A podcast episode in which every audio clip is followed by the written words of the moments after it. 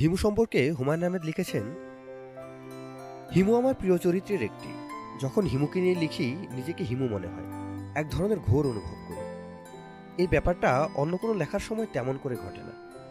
হিমুকে নিয়ে আমার প্রথম লেখা ময়ূরাক্ষী। ময়ূরাক্ষী লেখার সময় ব্যাপারটা প্রথম লক্ষ্য করি। দ্বিতীয়বারে লিখলাম দরজার ওপাশে। তখনও একই ব্যাপার। কেন এরকম হয়? মানুষ হিসাবে আমি যুক্তিবাদী। হিমুর যুক্তিহীন রহস্যময় জগৎ একজন যুক্তিবাদীকে কেন আকর্ষণ করবে? আমার জানা নেই। যদি কখনো জানতে পারি, পাঠকদের জানাব। হুমায়ুন আহমেদ এলিফেন্ট রোড সবাইকে আমাদের অডিও বুক চ্যানেলে স্বাগত আমাদের অডিও বুকগুলো শুনতে আপনাদের কেমন লাগছে সেটা আমাদের অবশ্যই জানাবেন। হুমায়ুন আহমেদ স্যারের সবগুলো বই আমরা একে একে আমাদের চ্যানেলে আপলোড করে যাব। এছাড়া আরও কোন কোন লেখকের কোন কোন বইয়ের অডিও আপনারা শুনতে চান, সেটাও আমাদের কমেন্ট সেকশনে জানান আমরা চেষ্টা করব যত দ্রুত সম্ভব বইগুলোর অডিও আপনাদের সামনে নিয়ে আসতে। তাহলে দেরি না করে আজকের বই পাঠে চলে যাচ্ছি। আজকে পড়ব হুমায়ুন আহমেদের লেখা হিমু সিরিজের তৃতীয় বই। বইটির নাম হিমু।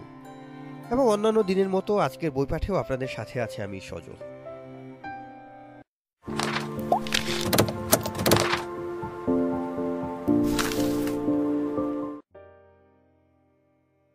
কি নাম বললেন আপনার? হিমু? জি, হিমু। উনি বলেন, হিম থেকে হিমু? জি না, হিমালয় থেকে হিমু। আমার ভালো নাম হিমালয়। ঠাট্টা করছেন? আমি বললাম, না, ঠাট্টা করছি না। আমি পাঞ্জাবির পকেট থেকে ম্যাট্রিক সার্টিফিকেট বের করে এগিয়ে দিলাম। হাসি মুখে বললাম, সার্টিফিকেটে লেখা আছে, দেখুন। এসা হতভম্ব হয়ে বলল, আপনি কি সার্টিফিকেট পকেটে নিয়ে ঘুরে বেড়ান? আমি বললাম, জি, সার্টিফিকেটটা পকেটেই রাখি। হিমালয় নাম বললে অনেকেই বিশ্বাস করে না, তখন সার্টিফিকেট দেখায়। ওরা তখন বড় ধরনের ঝাঁকি খায়। আমি উঠে দাঁড়ালাম। এসা বলল, আপনি কি চলে যাচ্ছেন? হ্যাঁ। এখন যাবেন না, একটু বসুন। আমার যেহেতু কখনোই কোনো তাড়া থাকে না, আমি বসলাম। রাত নটার মতো বাজে। এমন কিছু রাত হয়নি। কিন্তু এ বাড়িতে মনে হচ্ছে নিশুতি রাত। কারও কোনো সারা শব্দ নেই। বুড়ো একজন মানুষের খক খক শুনছিলাম। এখন তাও শোনা যাচ্ছে না। বুড়ো মনে হয় এই ফ্ল্যাটের না, পাশের ফ্ল্যাটের। এসে আমার সামনে বসে আছে। তার চোখে অবিশ্বাস এবং কৌতূহল একসঙ্গে খেলা করছে। সে অনেক কিছুই জিজ্ঞেস করতে চাচ্ছে আবার জিজ্ঞেস করতে ভরসা পাচ্ছে না। আমি তাদের কাছে নিতান্তই অপরিচিত একজন। তার দাদিমা রিক্সা থেকে পড়ে মাথা ফাটিয়েছে আমি ভদ্রমহিলাকে হাসপাতালে নিয়ে মাথায় ব্যান্ডেজ করে বাসায় পৌঁছে বেতের সোফায় বসে আছি। এদের কাছে এই হচ্ছে আমার পরিচয়। আমি খানিকটা উপকার করেছি। উপকারের প্রতিদান দিতে না পেরে পরিবারটা একটু অস্বস্তির মধ্যে পড়েছে। ঘরে বোধ হয় চা পাতা নেই। চা পাতা থাকলে এতক্ষণে চা চলে আসতো। প্রায় আধ ঘণ্টা হয়েছে। এর মধ্যে চা চলে আসার কথা। আমি বললাম, আপনাদের বাসায় চা পাতা নেই, তাই না? এসে আবারও হক চকিয়ে গেল। বিস্ময় গোপন করতে পারল না। গলায় অনেকখানি বিস্ময় নিয়ে বলল, না, নেই। আমাদের কাজের মেয়েটা দেশে গেছে। ওই বাজার টাজার করে। চা পাতা না থাকায় আজ বিকালে আমি চা খেতে পারিনি। আমি বললাম, আমি কি চা পাতা এনে দেব? না না, আপনাকে আনতে হবে না, আপনি বসুন। আপনি কি করেন? আমি বললাম, আমি একজন পরিব্রাজক। এসা বলল, আপনার কথা বুঝতে পারছি না। আমি বললাম, আমি রাস্তায় রাস্তায় ঘুরে বেড়াই। এসা তীক্ষ্ণ গলায় বলল, আপনি কি ইচ্ছে করে আমার প্রশ্নের উদ্ভট উদ্ভট জবাব দিচ্ছেন? আমি হাসি মুখে বললাম, যা সত্যি তাই বলছি। সত্যিকার বিপদ হলো সত্যি কথার গ্রহণযোগ্যতা কম। যদি বলতাম, আমি একজন বেকার, পথে পথে ঘুরি, তাহলে আপনি আমার কথা সহজে বিশ্বাস করতেন। এসা বলল, আপনি বেকার নন? জি না, ঘুরে বেড়ানোই আমার কাজ। তবে চাকরি বাকরি কিছু করি না। আজ বড় মুঠি এসা বলল, দাদিমা আপনাকে বসতে বলেছে। আমি বললাম, উনি কি করছেন? ও বলল, শুয়ে আছেন, মনে হয় ঘুমিয়ে পড়েছেন। আপনি যদি এখন চলে যান, তাহলে দাদিমা খুব রাগ করবেন। তাহলে বরং অপেক্ষাই করি। আমি বেতের সোফায় বসে অপেক্ষা করছি। আমার সামনে বিব্রত ভঙ্গিতে এসা বসে আছে। বসে থাকতে তার ভালো লাগছে না বোঝা যাচ্ছে, বারবার তাকাচ্ছে ভেতরের দরজার দিকে। এর মধ্যে দুবার হাতঘড়ির দিকে তাকালো। উপকারী অতিথিকে একা ফেলে রেখে যেতে পারছে না। আজকালকার মেয়েরা অনেক স্মার্ট হয়। এরা ফট করে বলে বসে, আপনি বসে বসে পত্রিকা পড়ুন। আমার কাজ আছে। এ তা বলতে পারছে না। আবার বসে থাকতেও ইচ্ছা করছে না। তার গায়ে ছেলেদের গায়ের চাদর। বয়স কত হবে? চব্বিশ, পঁচিশ? কমও হতে পারে। চোখে মোটা ফ্রেমের চশমার জন্য হয়তো বয়স বেশি লাগছে। গায়ের রংটা শ্যামলা। রংটা আরেকটু ভালো হলে মেয়েটিকে দারুণ রূপবতী বলা যেত। শীতের দিনে ঠান্ডা মেঝেতে মেয়েটা খালি পায়ে এসেছে। এটা ইন্টারেস্টিং যেসব মেয়ে বাসায় খালি পায়ে হাঁটাহাঁটি করে, তারা খুব নরম স্বভাবের হয় বলে আমি জানি।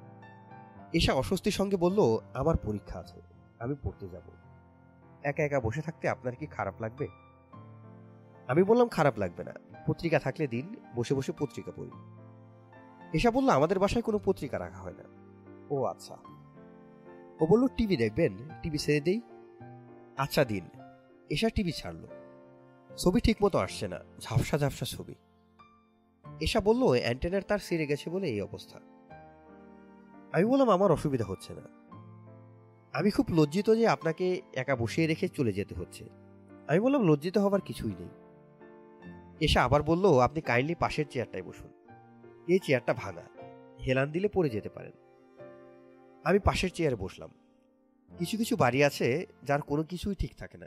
এটা বোধহয় সেরকম একটা বাড়ি। দেয়ালে পাকাভাবে ক্যালেন্ডার ঝুলছে যার পাতা উল্টানো হয়নি। ডিসেম্বর মাস চলছে। ধোলা জমে আছে। আমি ক্যালেন্ডার থেকে দৃষ্টি ফিরিয়ে তাকালাম টিভির দিকে। নাটক হচ্ছে।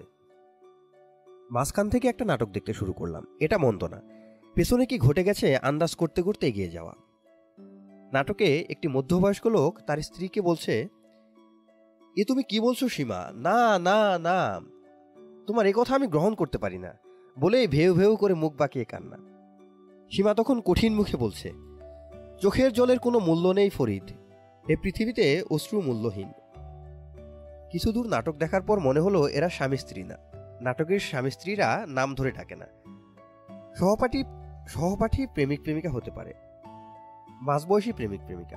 ব্যাপারটায় একটু খটকা লাগছে। যথেষ্ট আগ্রহ নিয়ে নাটক দেখছি। মাঝখান থেকে নাটক দেখার এত মজা আগে জানতাম না। জিক্স পাজলের মতো। পাজল শেষ করার আনন্দ পাওয়া যাচ্ছে। নাটকটা শেষ হলো। মিলনাত্মক নাটক। শেষ দৃশ্যে সীমা জড়িয়ে ধরেছে ফরিদকে। ফরিদ বলছে জীবনের কাছে আমরা পরাজিত হতে পারি না, সীমা। ব্যাকগ্রাউন্ডে রবীন্দ্রসঙ্গীত হচ্ছে। পাখি আমার নীরের পাখি। নাটকের শেষ দৃশ্যে রবীন্দ্রসঙ্গীত ব্যবহার করার একটা নতুন স্টাইল শুরু হয়েছে। যার ফলে গানটা ভালো লাগে, নাটক ভালো লাগে না। আমি টিভি বন্ধ করে চুপচাপ বসে আছি। এবারই ড্রয়িং রুমে সময় কাটাবার মতো কিছুই নেই। একটিমাত্র ক্যালেন্ডারের দিকে কতক্ষণ আর তাকিয়ে থাকা যায়? দরজায় করা নাড়ছে। আমি দরজা খুললাম। স্যুটটাই পরা এক ভদ্রলোক। ছেলে মানুষের চেহারা মাথা ভর্তি চুল। এত চুল আমি আগে কখনো দেখিনি। হাত বুলিয়ে দেখতে ইচ্ছা করছে। ভদ্রলোককে দেখে মনে হলো দরজায় করা নেড়ে তিনি খুবই বিব্রত বোধ করছেন। আমি বললাম, কি চাই? ভদ্রলোক ক্ষীণ গলায় বললেন এসা কি আছে? আমি বললাম, আছে, ওর পরীক্ষা, পড়াশোনা করছে। ও আচ্ছা। ভদ্রলোক মনে হলো আরও বিব্রত হলেন, আরও সংকুচিত হয়ে গেলেন। আগের চেয়েও ক্ষীণ গলায় বললেন, আমি ওকে একটা কথা বলেই চলে যাব। আমি বললাম, কথা বলতে রাজি হবে কিনা জানি না। উনি বললেন কাইন্ডলি একটু আমার কথা বলুন। বলুন, মোর্শেদ। মোর্শেদ বলেই চিনবে? জি। আমি বললাম, ভেতরে এসে বসুন, আমি বলছি। আমি ভেতরে যাব না, এখানেই দাঁড়াচ্ছি। আমি বললাম আচ্ছা দাঁড়ান। কি নাম যেন বললেন আপনার? মোর্শেদ। জি, মোর্শেদ। আমি কয়েক মুহূর্ত চিন্তা করলাম, কি করা যায়? এখান থেকে এসা এসা করে ডাকা যায়, ডাকতে ইচ্ছা করছে না। সরাসরি বাড়ির ভেতরে ঢুকে গেলে কেমন হয়? এসা কোথায় পড়াশোনা করছে আমি জানি। ভেতরের বারান্দার এক কোনায় তার পড়ার টেবিল। দাদিমাকে ধরাধরি করে ভেতরের বারান্দায় ইজি শুয়ে দিতে গিয়ে আমি এসা পড়ার টেবিল দেখেছি। আগে যেহেতু একবার ভেতরে যেতে পেরেছি, এখন কেন পারব না? এসা রেগে যেতে পারে, রাগুক না। মাঝে মাঝে রেগে যাওয়া ভালো। প্রচণ্ড রেগে গেলে শরীরের রোগ জীবাণু মরে যায়। যারা ঘন ঘন রাগে তাদের অসুখ বিসুখ হয় না বললেই চলে। আর যারা একেবারেই রাগে না, তারাই দুদিন পর পর অসুখে ভোগে। সবচেয়ে বড় কথা, এশাকে খানিকটা ভরকে দিতে ইচ্ছা করছে। আমাকে চুপচাপ বসিয়ে সে দিব্যি পড়াশোনা করবে, তা তো হয় না। একটু হকচকিয়ে দেওয়া যাক। আমি পর্দা সরিয়ে নিতান্ত পরিচিত জনের মতো ভেতরে ঢুকে গেলাম। এসা চেয়ারে পা তুলে বসেছে। বইয়ের উপর ঝুঁকে আছে। তার মনোযোগ এতই বেশি যে আমার বারান্দায় আসা সে টের পেল না। মাথা ঝাঁকিয়ে ঝাঁকিয়ে বাচ্চা মেয়েদের মতোই পড়তে থাকল। আমি ঠিক তার পেছনে দাঁড়িয়ে খুব সহজ গলায় বললাম এসা মোর্শেদ সাহেব এসেছেন। বাইরে দাঁড়িয়ে আছেন। তোমার সঙ্গে কথা বলেই চলে যাবেন এসা ভূত দেখার মতো চমকে আমার দিকে তাকালো। আমি বললাম, ভদ্রলোককে কি চলে যেতে বলব?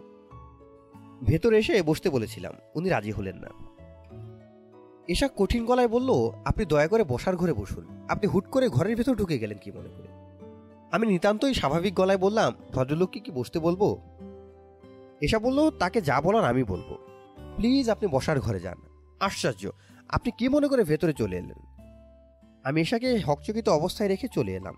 ভদ্রলোক বাইরে, সিগারেট ধরিয়েছেন। আমাকে দেখে আস্ত সিগারেট ফেলে অপ্রস্তুত ভঙ্গিতে হাসলেন। আমি বললাম, ভেতরে গিয়ে বসুন এসা আসছে। তিনি বললেন, ভেতরে বসতে বলেছে? আমি বললাম, তা বলেনি, তবে আমার মনে হচ্ছে আপনি ভেতরে গিয়ে বসলে খুব রাগ করবেন না। উনি বললেন, আমি বরং এখানেই থাকি। আচ্ছা থাকুন। আমি লম্বা লম্বা পা ফেলে রাস্তায় চলে এলাম। আপাতত রাস্তার দোকানগুলির কোনো একটিতে চা খাব। ইতিমধ্যে ভদ্রলোকের সঙ্গে এসার কথাবার্তা শেষ হবে। আমি আবার ফিরে যাব। ফিরে নাও যেতে পারি। এই জগৎ সংসারে আগেভাগে কিছুই বলা যায় না। শীতের রাতে ফাঁকা রাস্তায় দাঁড়িয়ে চা খাওয়ার অন্যরকম আনন্দ আছে। চা খেতে খেতে মাঝে মাঝে আকাশের দিকে তাকিয়ে আকাশের তারা দেখতে হয়। সারা শরীরে লাগবে কনকনে শীতের হাওয়া। হাতে থাকবে চায়ের কাপ। দৃষ্টি আকাশের তারার দিকে। তারাগুলিকে তখন মনে হবে সাদা বরফের ছোট ছোট টুকরো। হাত দিয়ে শুতে ইচ্ছা করবে, কিন্তু শোয়া যাবে না। পরপর দু কাপ চা খেয়ে তৃতীয় কাপের অর্ডার দিয়েছি। তখন দেখি মোর্শেদ সাহেব হন হন করে যাচ্ছেন। মাটির দিকে তাকে এত দ্রুত আমি কাউকে হাঁটতে দেখিনি। আমি ডাকলাম, এই যে ভাই, মোর্শেদ সাহেব! ভদ্রলোক থমকে দাঁড়ালেন, খুবই অবাক হয়ে তাকালেন। নিতান্তই অপরিচিত কেউ নাম ধরে ডাকলে আমরা যেরকম অবাক হই, সেরকম অবাক। ভদ্রলোক আমাকে চিনতে পারছেন না। আশ্চর্য আত্মভোলা মানুষ তো। আমি বললাম, চা খাবেন মোর্শেদ সাহেব? আমাকে বলছেন হ্যাঁ আপনাকেই বলছি। আপনি কি আমাকে চিনতে পারছেন না? উনি বলেন জি না। একটু আগেই তো দেখা হয়েছে। ভদ্রলোক আরও বিস্মিত হলেন। আমি বললাম, এখন কি চিনতে পেরেছেন? তিনি মাথা নেড়ে বললেন, জি জি। মাথা নাড়ার ভঙ্গি থেকেই বুঝতে পারছি তিনি মোটেও চিনেননি। আমি বললাম, এশার সঙ্গে কথা হয়েছে? জি, হয়েছে। এখন আমি আপনাকে চিনতে পেরেছি। আপনি এশার ছোট মামা। এশাকে ডেকে দিয়েছেন। আমি বললাম, আপনার স্মৃতিশক্তি খুবই ভালো। আমি অবশ্য এশার ছোট মামা না, সেটা কোনো বড় কথা নয়। এশা আপনার সঙ্গে কথা বলেছে, এটাই বড় কথা। উনি বললেন, এশা কথা বলেনি। আমি বললাম, কথা বলেনি? জি না, আমাকে দেখে প্রচণ্ড রাগ করল। আপনি তো জানেন, ও রাগ করলে কেঁদে ফেলে, ও কেঁদে ফেলল। তারপর বলল, বের হয়ে যাও। এক্ষুনি বের হয়ে যাও। আমি চলে এসেছি। ভালো করেছেন। আসুন চা খাওয়া যাক। উনি বললেন, আমি চা খাই না। চা খেলে রাতে ঘুম হয় না। আমি আবার বললাম, তাহলে চা না খাওয়াই ভালো। এসা আপনার কে হয়? ও আমার স্ত্রী।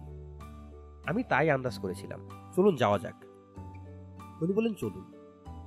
বড় রাস্তায় গিয়ে ভদ্রলোক রিক্সা নিলেন। খিলগা যাবেন। রিক্সাওয়ালাকে বললেন, একশো বত্রিশ নম্বর খিলগা। একতলা বাড়ি। সামনে একটা বড় আম গাছ আছে। রিক্সাওয়ালাকে এইভাবে বাড়ির ঠিকানা দিতে আমি কখনো শুনিনি। তিনি রিক্সায় উঠে বসে আমার দিকে তাকিয়ে বললেন, ছোট মামা, আপনি কোন দিকে যাবেন? আসুন, আপনাকে নামিয়ে দিই। আমি এসার ছোট মামা নই, কিন্তু মনে হচ্ছে ভদ্রলোককে এইসব বলা অর্থহীন। তার মাথায় ছোট মামার কাটা ঢুকে গেছে। সেই কাটা দূর করা এত সহজে সম্ভব না। আমি বললাম, মোর্শেদ সাহেব, আমি উল্টো দিকে যাব। ভদ্রলোক বললেন, আপনি এসাকে একটু বলবেন যে আমি সরি, একটা ভুল হয়ে গেছে। এরকম ভুল আর হবে না। আমি বললাম, যদি দেখা হয় বলব, অবশ্যই বলব। যাই ছোট মামা। আচ্ছা আবার দেখা হবে। আমি উল্টো দিকে হাঁটা ধরলাম।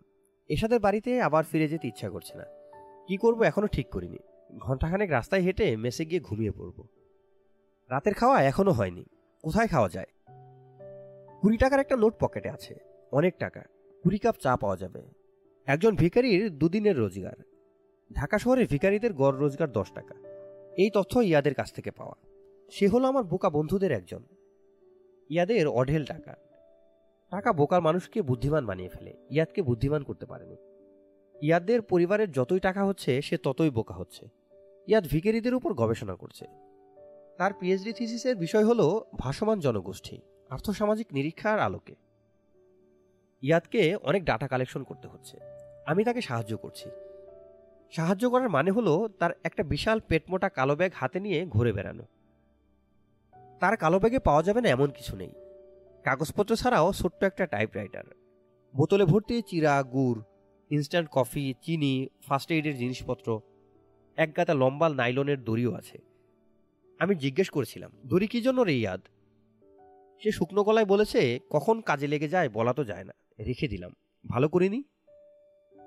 ভালো করিনি বলাটা ইয়াদের মুদ্রা দোষ কিছু বলেই কিছুক্ষণ চুপচাপ থেকে বলবে, ভালো করিনি? রাত একটার দিকে মজদুর দোকানে ভাত খেতে গেলাম। ভাতের হোটেলের সাধারণত কোনো নাম থাকে না। এটার নাম আছে। নাম হলো মজনুমিয়ার ভাত মাছের হোটেল। বিরাট সাইনবোর্ড। সাইনবোর্ডের এক মাথায় একটা মুরগির ছবি, আর এক মাথায় ছাগলের ছবি। ভাত মাছের ছবি নেই। মজদুর দোকানে ভাত খেতে যাওয়ার আদর্শ সময় হলো রাত একটা। কাস্টমাররা চলে যায়। কর্মচারীরা দুটা টেবিল একত্র করে গোল হয়ে খেতে বসে। ওদের সঙ্গে বসে পড়লেই হয়। মজনুর ভাত মাছের হোটেলের ঝাঁপ ফেলে দেওয়া হয়েছে। বয় বাবুর্চি একসঙ্গে খেতে বসেছে। খাবার যা বাঁচে তাই শেষ সময় খাওয়া হয়। আজ ওদের ভাগ্য ভালো। রুই মাছ, খাসির মাংস দুটাই বেঁচে গেছে। প্রচুর বেঁচেছে, শুধু ভাত নেই। অল্প কটা আছে, তাই একটা টিনের থালায় রাখা হয়েছে। তরকারি চামচের এক চামচ করেও সবার হবে না। আমাকে দেখে এরা জায়গা করে দিল। মজনুমিয়া বিরস মুখে বললেন, হিমু ভাই, রোজ দেরি করেন। আপনার মতো কাস্টমার না থাকা ভালো, বড়ই যন্ত্রণা। আমি বললাম, ভাত নেই নাকি? সে বলল, যা আছে আপনার হয়ে যাবে, আপনি খান। ওরা মাছ গোস খাবে। এত বড় পেটি একটা করে খেলে পেট ভরে যাবে। আমি বললাম, খানিকটা ভাত রান্না করে ফেললে কেমন হয়? মজনু মিয়া বলল, হিমু ভাই, আপনি আর যন্ত্রণা করবেন না তো? রাত একটার সময় ভাত রানবে আমি বললাম, অসুবিধা কি? অসুবিধা আছে, চাল নেই। পোলাওয়ের চাল সামান্য আছে, সকালে বিরিয়ানি হবে। এই খা তোরা, আমি চললাম। আর শুনেন হিমু ভাই, আপনার ওই পাগলা বন্ধু ইয়াদ সাহেবকে আমার এখানে আসতে নিষেধ করে দেবেন। আজ একদিনে দুবার এসেছে আপনার খোঁজে। দুবারেই খুব যন্ত্রণা করেছে। বলে চা দিন। দিলাম চা। বলে কাপ পরিষ্কার হয়নি, গরম পানি দিয়ে ধুয়ে দিন, আমি ডাবল দাম দেব। দিলাম গরম পানি দিয়ে ধুয়ে। চা মুখে দিয়ে থু করে ফেলে দিয়ে বলল, চিনি কম দিয়ে আরেক কাপ দিতে বলুন, আমি ডাবল দাম দেব। কথায় কথায় ডাবল দাম। আরে ডাবল দাম কে চায় তার কাছে? এতগুলো কাস্টমারের সামনে থু করে চা ফেলল। আমার অপমান হলো না? আপনি আপনার বন্ধুরে বলে দিয়েন। আমি বললাম ইয়াদকে আমি বলে দেব। আজে বাজে লোককে হোটেল চেনাই দিয়েছেন। এরা যান শেষ করে দেয়। মজদুমিয়া ক্যাশ নিয়ে চলে গেল। টিনের থালার এক থালা ভাত নিয়ে আমরা ছজন মানুষ চুপচাপ বসে আছি। বাবরচির নাম মুস্তফা। মুস্তফা বসেছে আমার পাশে। সে ক্লান্ত ও ক্ষুধার্ত। মুস্তফা বলল, হিমু ভাই, আপনি খান। রুই মাছটা ভালো ছিল। আরিসার মাছ। খেয়ে আরাম পাইবেন। আমি বললাম, আমি একা ভাত খাব? আপনারা শুধু তরকারি? অসুবিধা কিছু নাই ভাই যান আমি বললাম, অসুবিধা আছে। চুলা ধরান, পোলাওয়ের চাল বসিয়ে দেন। পোলাও রান্না করে ফেলুন। ভালো মাছ আছে, পোলাও দিয়ে আরাম করে খাই। বাবুর্সি অন্যদের দিকে তাকালো। সবার চোখই চকচক করছে। আমি বললাম, মাছের তরকারি ঠান্ডা হয়ে গেছে। গরম করতে হবে। চুলা তো ধরাতেই হবে। মুস্তফা ক্ষীণ গলায় বলল, মালিক শুনলে খুবই রাগ হইব। আমি বললাম, শুনবে কেন? শুনবে না। তাছাড়া আগামী দুদিন মালিক দোকানে আসবে না। মুস্তফা আবার বলল, পোলাও বসাইয়া দিমু? দিন। সে বলল, সকালের জন্য মুরগি কোটা আছে। মুরগি পোলাও বসাইয়া দিমু ভাইজান? আমি বললাম, আইডিয়া মন্দ না। যাহা বাহান্ন, তাহাই পঁয়ষট্টি। পোলাও যখন হচ্ছে, মুরগ পোলাওয়ে অসুবিধা কি? কতক্ষণ লাগবে? মুস্তফা বলল, ডাবল আগুন দিয়ে রানলে আধ ঘণ্টার মামলা, ভাইজান। আমি বললাম, দিন ডাবল আগুন। সিঙ্গেল আগুনে আজকাল কিছু হয় না। মজনুমিয়ার মাছ ভাতের দোকানের কর্মচারীদের চোখ মুখ আনন্দে ঝলমল করতে লাগল। আমি বললাম, রান্নাবান্না হোক, আমি আধ ঘণ্টা পরে আসব। মোস্তফা বলল, চা বানাইয়া দিই, ভাইজান। বৈশা বৈশা গরম চা খান। আমি বললাম, চা খেয়ে খিদে নষ্ট করব না। ভালো ভালো জিনিস রান্না হচ্ছে। আমি চলে গেলাম তরঙ্গিনী ডিপার্টমেন্টাল স্টোরে। ডাকাটাকি করে মুহিব সাহেবের ঘুম ভাঙালাম। তিনি স্টোরের ভেতরেই ঘুমান। মুহিব সাহেব দরজা খুলে সহজ গলায় বললেন, কি দরকার হিমুবাবু আমি বললাম, ছ বোতল ঠান্ডা কোক দিন তো। মুহিব সাহেব ছটা বোতল পলিথিনের ব্যাগে করে নিয়ে এলেন। একবারও জিজ্ঞেস করলেন না, রাত দেড়টায় কোক কি জন্য? মুহিব সাহেব, আমার সঙ্গে টাকা নেই। টাকা পরে দিয়ে যাব। সে বলল, জি আচ্ছা। আপনি আমার জন্য একটু দোয়া করবেন হিমু ভাই। খাস দিলে দোয়া করবেন। আমি বললাম, কি হলো আবার? কিছু হয়নি, এমনি বললাম, আজ আপনার জন্মদিন, একটা শুভ দিন। আমি বললাম, জন্মদিন? আপনি জানতেন? জানব না কেন? জানি, সকালবেলা একবার আপনার কাছে যাব ভাবছিলাম, যেতে পারিনি। ছুটি পেলাম না। যাক, তবু শুভ দিনে শেষ পর্যন্ত দেখা হলো। আমি বললাম, শুভ দিনে দেখা হয়নি মুহিব সাহেব। এখন প্রায় রাত দুটা বাজে। জন্মদিনের মেয়াদ শেষ। যাই। মুহিব সাহেব দুঃখিত চোখে তাকিয়ে রইলেন। সবতল কোক নিয়ে আমি বের হয়ে এলাম। মজনুমিয়ার মাছ ভাতের হোটেলের লোকজন নিশ্চয়ই অপেক্ষা করে আছে আমার জন্য। ভালো শীত পড়েছে। শীতের সময় সবাই খুব দ্রুত হাঁটে। আমি ধীরে ধীরে এগোচ্ছি। গায়ে শীত মাখিয়ে হাঁটতে ভালো লাগছে। রাতে হাঁটার সময় আপনাতেই আকাশের দিকে চোখ যায়। প্রাচীনকালে মানুষ আকাশের তারার দিকে তাকিয়ে দীর্ঘ ভ্রমণে বের হতো। সব মানুষই বোধ হয় প্রাচীন সেই স্মৃতি তার জিনে বহন করে। ঘরের ভেতর দুটা চিঠি। একটির খাম দেখেই বোঝা যাচ্ছে রূপার কাছ থেকে এসেছে। কার্টিস পেপারে ধবধবে সাদা খাম। খামের এক মাথায় রূপালী কালিতে অ্যাম্বোস করা রূপার নাম। সাদার উপর রূপালি ফোটে না, তবু এটাই রূপার স্টাইল। অন্য চিঠিটি ব্রাউন কাগজের। ঠিকানা ইংরেজিতে টাইপ করা। দুটা চিঠির কোনোটিতে স্ট্যাম্প নেই। হাতে হাতে পৌঁছে দেওয়া। আমি রূপার চিঠি পকেটে রেখে অন্যটা খুললাম। যা ভেবেছি তাই, ইয়াদের চিঠি। টাইপ করা চিঠি। ইংরেজি ভাষায় টেলিগ্রামের ধরনে লেখা। হিমু, খুঁজে পাচ্ছি না। কোথায় আছো? ভিডিও ক্যামেরা কিনেছি। সব ভিডিও হবে। ইয়াদ। ঘরে থাকলে ইয়াদের হাতে পড়তে হবে। সারাদিনের জন্য আটকে যেতে হবে। আমার কাজ হবে তার পেটমোটা কালো ব্যাগ নিয়ে ঘুরে বেড়ানো। এখন যেহেতু ভিডিও ক্যামেরা কেনা হয়েছে, ভিক্ষুকদের ইন্টারভিউ হবে ভিডিওতে। এতদিন ক্যাসেট রেকর্ডারে হচ্ছিল। ইয়াদের কাজকর্ম পরিষ্কার। তৈরি প্রশ্নমালা আছে। ইন্টারভিউর সময় তৈরি প্রশ্নমালার বাইরে কোনো প্রশ্ন করা যাবে না। প্রশ্নের নমুনা। নাম, স্ত্রী না পুরুষ, বয়স, শিক্ষা, পিতার নাম, ঠিকানা, স্থায়ী না অস্থায়ী, কতদিন ধরে ভিক্ষা করছেন, দৈনিক গড় আয়, পরিবারের সদস্য সংখ্যা, সদস্যদের মধ্যে কতজন ভিক্ষুক, খাবার রান্না করে খান না ভিক্ষালব্ধ খাবার খান, এরকম মোট পঞ্চাশটা প্রশ্ন। এক একজনের উত্তর দিতে ঘন্টাখানেক লাগে। এক ঘণ্টার জন্য তাকে পাঁচ টাকা দেওয়া হয়। পাঁচ টাকার চকচকে একটা নোট হাতে নিয়ে অধিকাংশ ভিক্ষুকই চোখ কপালে তুলে বলেন, এতক্ষণ খাটনি করাইয়া এইটা কি দিলেন? আপনার বিচার নাই? আমি ইয়াদকে বলার চেষ্টা করেছি, এ জাতীয় প্রশ্ন অর্থহীন। ইয়াদ তা মানতে রাজি না। সে নাকি তিন মাস দিন রাত খেটে প্রশ্ন তৈরি করেছে। প্রশ্ন তৈরির আগে স্ট্যাটিস্টিক্যাল মডেল দাঁড় করিয়েছে। কম্পিউটার সফটওয়্যারের পরিবর্তন করেছে, ইত্যাদি ইত্যাদি। আমি তার বকবকানি শুনে বিরক্ত হয়ে বলেছি, চুপ কর গাধা। সে খুবই অবাক হয়ে বলেছে, গাধা বলছিস কেন? আমাকে গাধা বলার পেছনে তোর কি কি যুক্তি আছে? তুই পয়েন্ট ওয়াইজ কাগজে লিখে আমাকে দে। আমি ঠান্ডা মাথায় অ্যানালাইসিস করব। যদি দেখি তোর যুক্তি ঠিক না, তাহলে আমাকে গাধা বলার জন্য তোকে লিখিতভাবে ক্ষমা প্রার্থনা করতে হবে। এ জাতীয় মানুষদের কাছ থেকে যত দূরে থাকা যায়, ততই মঙ্গল। আমি সবসময় দূরে থাকার চেষ্টাই করি। আমি পালিয়ে পালিয়ে বেড়াই। গাধাটা আমাকে খুঁজে খুঁজে বের করে। এক ধরনের চোর পুলিশ খেলা। আমি চোর, সে পুলিশ। যেহেতু চোরের বুদ্ধি সবসময় পুলিশের থেকে বেশি, সেহেতু সে গত এক সপ্তাহ যাবৎ আমার দেখা পায়নি। আজও পাবে না। আমি আবার বের হয়ে পড়লাম। আমার কোনো পরিকল্পনা নেই। প্রথমে রূপার কাছে যাওয়া যায়। ওর সঙ্গে অনেকদিন দেখা হয় না। প্রিয় মুখ কিছুদিন পরপর দেখতে হয়। মানুষের মস্তিষ্ক অপ্রিয়জনদের ছবি সুন্দর করে সাজিয়ে রাখে। প্রিয়জনদের ছবি কোনো একটা বিচিত্র কারণে কখনো সাজায় না। যে জন্য চোখ বন্ধ করলে প্রিয়জনদের চেহারা কখনোই মনে করা যায় না। রূপাকে পাওয়া গেল না। রূপার বাবার সঙ্গে দেখা হলো। তিনি ভুরুকুচকে বললেন, ও তো ঢাকায় নেই। এই ভদ্রলোক সহজ গলায় মিথ্যা বলেন। রূপা ঢাকায় আছে, তা তার কথা থেকে আমি বুঝতে পারছি। আমি বললাম, কোথায় গেছে? তিনি বললেন, সেটা জানার কি খুব প্রয়োজন আছে? না, প্রয়োজন নেই, তবে জানতে ইচ্ছা করছে। ও যশোর গিয়েছে। ঠিকানাটা বলবেন? ভদ্রলোক শুকনো গলায় বললেন, ঠিকানা দিতে যাচ্ছি না। ও অসুস্থ। আমরা চাই না, অসুস্থ অবস্থায় কেউ ওকে বিরক্ত করে। আমি বললাম, অসুস্থ অবস্থায় মানুষের বন্ধু বান্ধবের প্রয়োজন পড়ে। আমি ওর খুব ভালো বন্ধু। তিনি বললেন, ওর ঠিকানা দেওয়া যাবে না। আমি বললাম, ও কোথায় গেছে বললেন যেন? যশোর। খুব শিগগির ফেরার সম্ভাবনা নেই, তাই না? দেরি হবে। আমি খুব চিন্তিত মুখে বললাম, একটা ঝামেলা হয়ে গেল যে।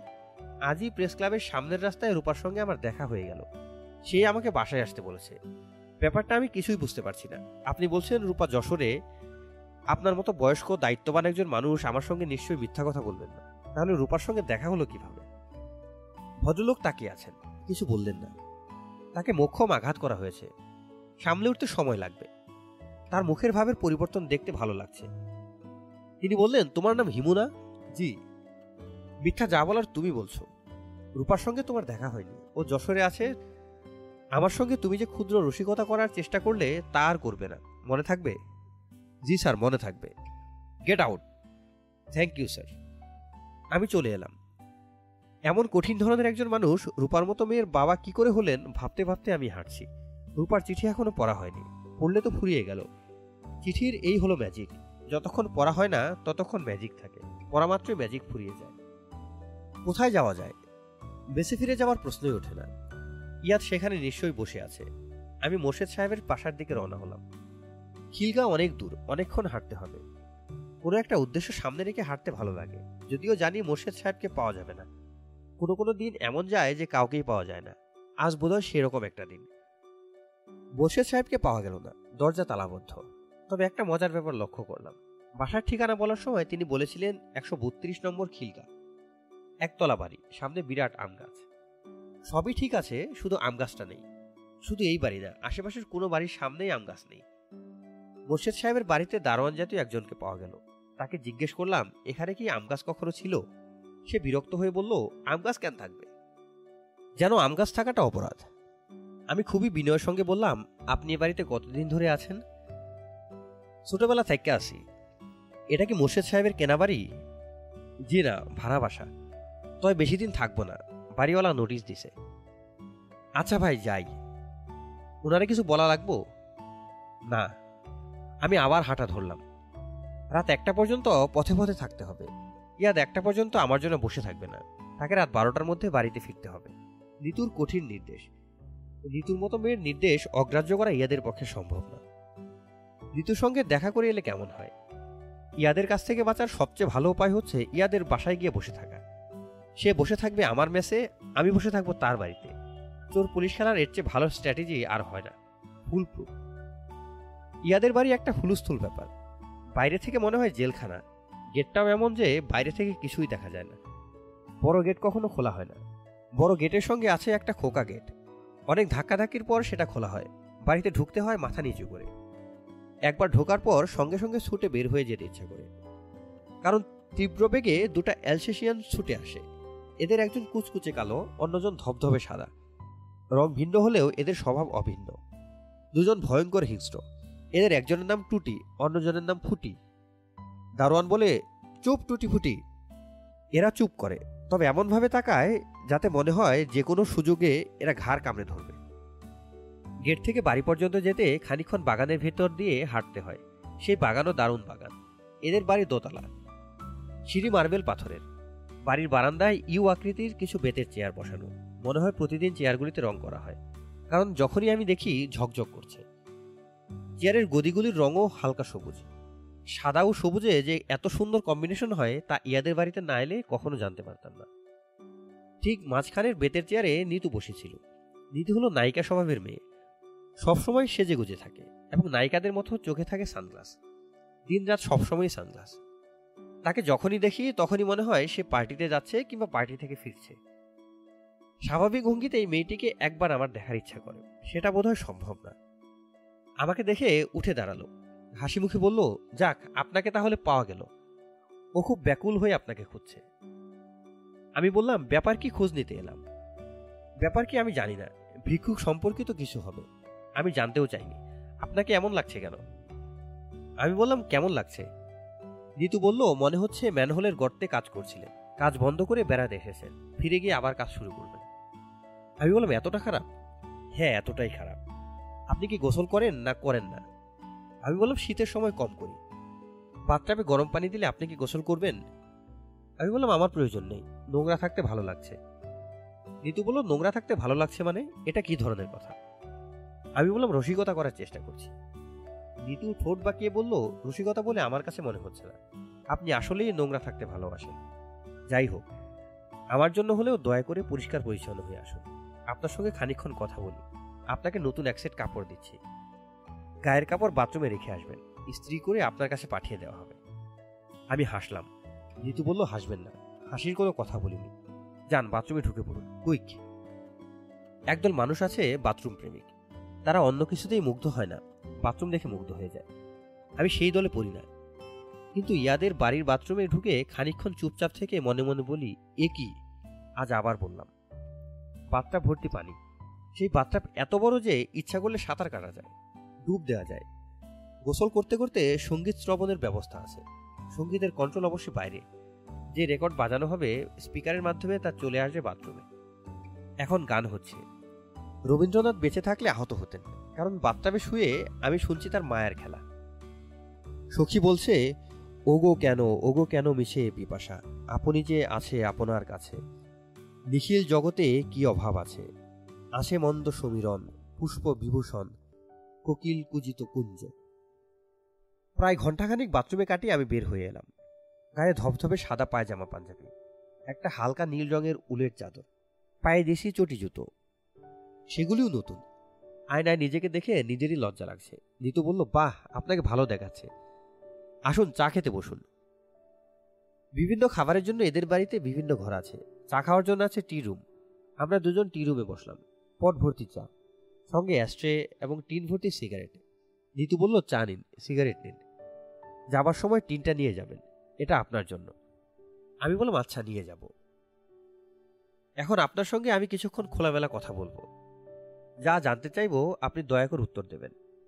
আমি বললাম, দেব। নিতু বলল, ইয়াদ, আপনার কীরকম বন্ধু? আমি বললাম, ভালো বন্ধু। ভালো বন্ধু যদি হয় তাহলে ওকে আপনি গাধা বলেছিলেন কেন? আমি বললাম, গাধা এক ধরনের আদরের ডাক। অপরিচিত বা অর্ধপরিচিতদের গাধা বলা যাবে না। বললে মেরে তক্তা বানিয়ে দেবে। প্রিয় বন্ধুদেরই গাধা বলা যায়। এতে প্রিয় বন্ধুরা রাগ করে না, বরং খুশি হয়।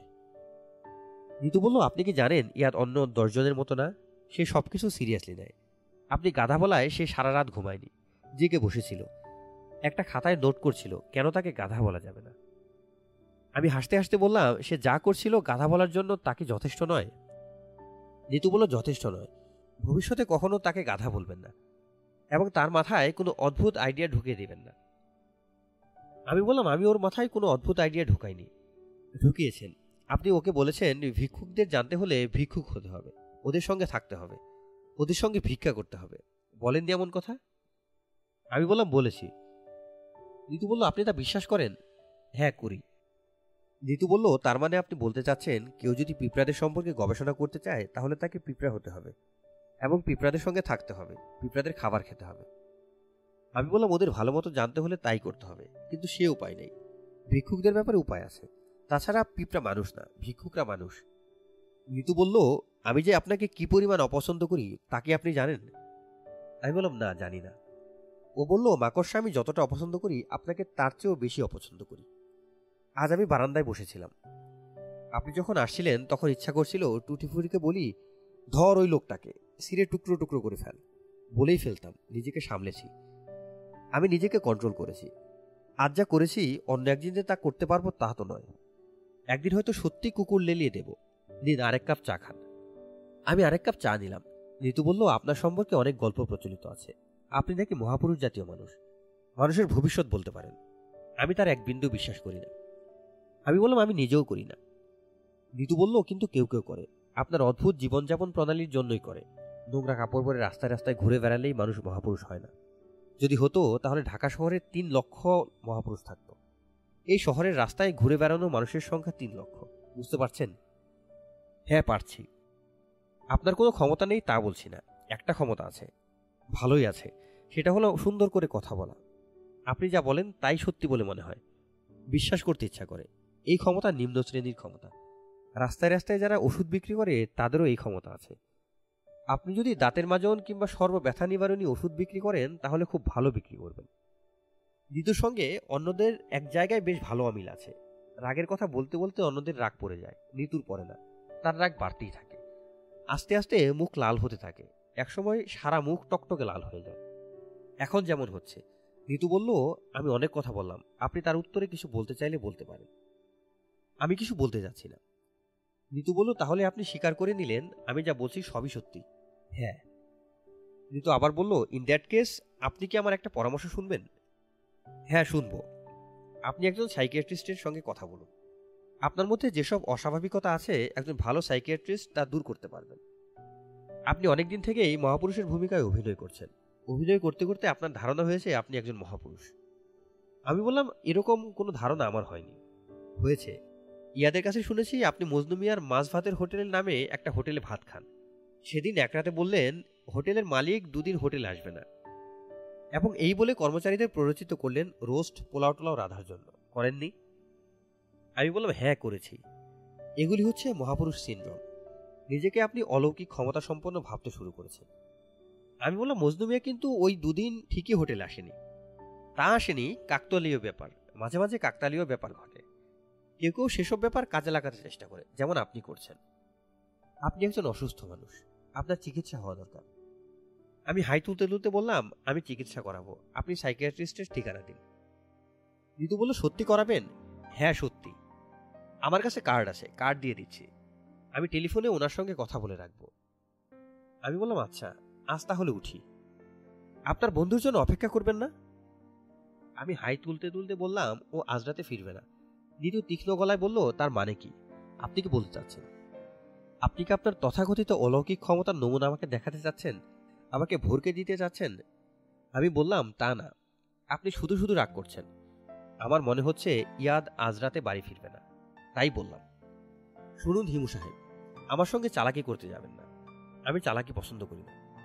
নিতু আমাকে বারান্দা পর্যন্ত এগিয়ে দিতে এলো। টুটি ফুটি বারান্দায় বসেছিল। নিতুকে দেখেই উঠে দাঁড়াল। লেজ নাড়তে লাগল। লেজ নাড়া দিয়ে কুকুর কি বোঝাতে চেষ্টা করে? লেজ নেড়ে সে কি বলে, আমি তোমাকে ভালোবাসি। ভালোবাসার পরিমাণও কি সে লেজ নেড়ে প্রকাশ করে? কেউ কি এই বিষয়টা নিয়ে রিসার্চ করেছে? ইয়াদের মতো কেউ একজন এসে ব্যাপারটা নিয়ে রিসার্চ করলেই পারে, কুকুরের লেজ এবং ভালোবাসা। আমি মেসে ফিরলাম না। এত সকাল সকাল ফেরা ঠিক হবে না। ইয়াদ হয়তো বসে আছে। রাস্তায় হাঁটতেও ইচ্ছা করছে না, ক্লান্তি লাগছে। কেন জানি মাথায় ভোতা ধরনের যন্ত্রণা হচ্ছে। মেসে ফিরে যাওয়াই ভালো। মাথার এই যন্ত্রণা ইদানিং আমাকে কাবু করে ফেলেছে। হালকাভাবে শুরু হয়। শেষের দিকে ভয়াবহ অবস্থা। একসময় ইচ্ছা করে কাউকে ডেকে বলি, ভাই, আপনি আমার মাথাটা ছুরি দিয়ে কেটে শরীর থেকে আলাদা করে দিতে পারেন? রূপার চিঠিটা এখনও পড়া হয়নি। বিছানায় শুয়ে শুয়ে চিঠিটা পড়া যায়। আমি একটা রিক্সা নিয়ে নিলাম। ইয়াদ, আমার জন্য মেসে বসে নেই। এটা একটা সুসংবাদ। আগের মতো টাইপ করা ইংরেজি নোট রেখে গেছে। খুঁজে পাচ্ছি না। জরুরি প্রয়োজন। দয়া করে যোগাযোগ করো। ভিডিও ক্যামেরা কিনেছি, ইয়াদ। দরজা বন্ধ করে শুয়ে পড়ার সময় মনে হলো রূপার চিঠি আমার সঙ্গে নেই। ঋতুদের বাসায় পুরনো কাপড়ের সঙ্গে ফেলে এসেছি। কাপড়গুলি ইতিমধ্যে নিশ্চয়ই ধোপার বাড়িতে চলে গেছে। মাথার যন্ত্রণা বাড়ছে। এই অসহ্য তীব্র যন্ত্রণার উৎস কি? তীব্র আনন্দ যিনি দেন, তীব্র ব্যথাও কি তারই দেয়া? কিন্তু তা তো হবার কথা না। যিনি পরম মঙ্গলময়, ব্যথা তার সৃষ্টি হতে পারে না। পাশের ঘরে হইচই হচ্ছে, তাস খেলা হচ্ছে নিশ্চয়ই। আজ বৃহস্পতিবার। সপ্তাহে এই একটা দিন মেসে তাস খেলা হয়। শুধু তাস না, অতি সস্তায় বাংলা মত আনা হয়। যারা এই জিনিস খান না, তারাও দু এক চুমুক খান। সারা রাতেই তাদের আনন্দিত কথাবার্তা শোনা যায়। এই আনন্দও কি তার দেয়া? ধুম ধুম করে দরজায় কিল পড়ছে। আমি ঘুমের ঘরে বললাম, কে? কেউ জবাব দিল না। দরজায় শব্দ হতে থাকল। আমার সমস্যা হচ্ছে, শীতের ভোরে একবার লেপের ভেতর থেকে বের হলে আবার ঢুকতে পারি না। এখনও ঠিকমতো ভোর হয়নি। চারদিক অন্ধকার হয়ে আছে। কাচের জানালায় গাঢ় কুয়াশা দেখা যাচ্ছে। এত ভোরে আমার কাছে আসার মতো কে আছে ভাবতে ভাবতে দরজা খুলে দেখি ইয়াদ। এই প্রচণ্ড শীতে তার গায়ে একটা ট্র্যাকিং স্যুট। গায়ে কেটস জুতা। নিশ্চয়ই দৌড়ে এসেছে। চোখ মুখ লাল। বড় বড় করে শ্বাস নিচ্ছে। ইয়াদ বলল, জগিং করতে বের হয়েছিলাম। ভাবলাম একটা চান্স নিয়ে দেখি তোকে পাওয়া যায় কিনা। কতবার যে এসেছি তোর খোঁজে, এই কদিন কোথায় ছিলি? আমি জবাব না দিয়ে বাথরুমে ঢুকে গেলাম। বাথরুমের দরজা ঠেলে ইয়াদও ঢুকে গেল। আমি মুখে পানি দিচ্ছি, ইয়াদ পাশে। সে বলল, সিলি, কোথায় তুই? ইয়াদের স্বভাব চরিত্রের একটি ভালো দিক হচ্ছে, অধিকাংশ প্রশ্নেরই সে কোনো জবাব শুনতে চায় না। প্রশ্ন করা প্রয়োজন বলেই প্রশ্ন করে। জবাব দিলে ভালো, না দিলে ক্ষতি নেই। সে প্রশ্ন করে যাবে তার মনের আনন্দে। হিমু। কি? কাল রাতে আমার বউকে তুই খামোকা ভয় দেখালি কেন? ভয় দেখিয়েছি অফকোর্স ভয় দেখিয়েছিস। তুই তাকে বললি, আমি নাকি রাতে বাড়ি ফিরবো না। এদিকে আমি সত্যি সত্যি আটকা পড়ে গেলাম ছোট খালার বাসায়। ফিরতে ফিরতে রাত দুটা বেজে গেল। এসে দেখি নিতুর মাথায় পানি ঢালা হচ্ছে। পরিচিত, অপরিচিত সব জায়গায় টেলিফোন করা হয়েছে। ম্যানেজারকে পাঠানো হয়েছে সব হাসপাতালে খোঁজ নিয়ে আসতে। ম্যানেজার বেটা গাড়ি নিয়ে বের হয়ে সেই গাড়ি ড্রেনে ফেলে দিয়েছে। আমি বললাম, এই অবস্থা? হ্যাঁ এই অবস্থা। নিতুর হাইপার টেনশন আছে। অল্পতেই নার্ভাস হয়ে যায়। ওর একজন পোষা সাইকিয়াট্রিস্ট আছে। দুদিন পর পর তার কাছে যায়। এক গাদা করে টাকা দিয়ে আসে। আমি বললাম, তোর তো টাকা খরচ করার পথ নেই। কিছু খরচ হচ্ছে, মন্দ কি? ইয়াদ বলল, টাকা কোনো সমস্যা না। নিতুই সমস্যা। অল্পতে এত আপসেট হয়, এই কারণেই তোকে খুঁজছি। নিতুকে সামলানোর ব্যাপারে কি করা যায়? আমি বললাম, সামলানোর দরকারটা কি? দরকার আছে। তোর প্রস্তাব আমি গ্রহণ করেছি। ভিকেরি হয়ে যাব। সাত দিনের ক্রাশ প্রোগ্রাম। সাত দিন ভিকারি হয়ে ওদের সঙ্গে সঙ্গে ঘুরবো, ভিক্ষা করব। আমি বললাম, সাত দিনে কিছুই হবে না। ও বলল, কতদিন লাগবে? দু বছর। বলিস কি? আমি আবার বললাম, ঠিকমতো ওদের জানতে হলে ওদের একজন হতে হবে। ওদের একজন হতে সময় লাগবে। ইয়াদ আবার বলল, নিতুকে সামলাবো কি করে? আমি বললাম, যারা ছোটোখাটো ঘটনাতে আপসেট হয়, তারা বড় ঘটনায় সাধারণত আপসেট হয় না। নিতু সামলে উঠবে। আরও বেশি বেশি করে সাইকিয়াট্রিস্টের কাছে যাবে। তুই ঘর সারছিস কবে? ইয়াদ বিরক্ত গলায় বলল, আমাকে জিজ্ঞেস করছিস কেন? এটা তো তোর উপর নির্ভর করছে। আমি মানসিকভাবে প্রস্তুত, তুই বললে কালই শুরু করব। তুই একটা ডেট বল, আমি নিতুকে বলি। আমি বললাম, আমি ডেট বলব কেন? ও বলল, তুইও তো যাবি আমার সঙ্গে। আমি একা একা পথে পথে ভিক্ষা করব? আমি বললাম হ্যাঁ করবি। তোরই ভিক্ষুকদের জীবনচর্চা দরকার, আমার না। ও বলল, তুই আমার সঙ্গে যাচ্ছিস না? না। ও মাই গড আমি তো ধরেই রেখেছি তুই যাচ্ছিস। সেইভাবেই প্রস্তুতি নিয়েছি। সকালবেলা খালি পেটে আমি সিগারেট খেতে পারি না। শুধুমাত্র বিরক্তিতে আমি সিগারেট ধরালাম। বিরক্তিভাব গলার স্বরে যথাসম্ভব ফুটিয়ে তুলে বললাম, তুই ভিক্ষা করতে যাবি, সেখানেও একজন ম্যানেজারে নিয়ে যেতে চাস। তুই ভিক্ষা করবি, তোর ম্যানেজার টাকা পয়সার হিসাব রাখবে খাওয়া দাওয়া দেখবে। ইট বিছিয়ে আগুন করে পানি ফোটাবে, যাতে তুই ফোটন্ত পানি খেতে পারিস। যা বেটা গাধা। ইয়াদ আহত কলায় বলল, গাধা বলছিস কেন?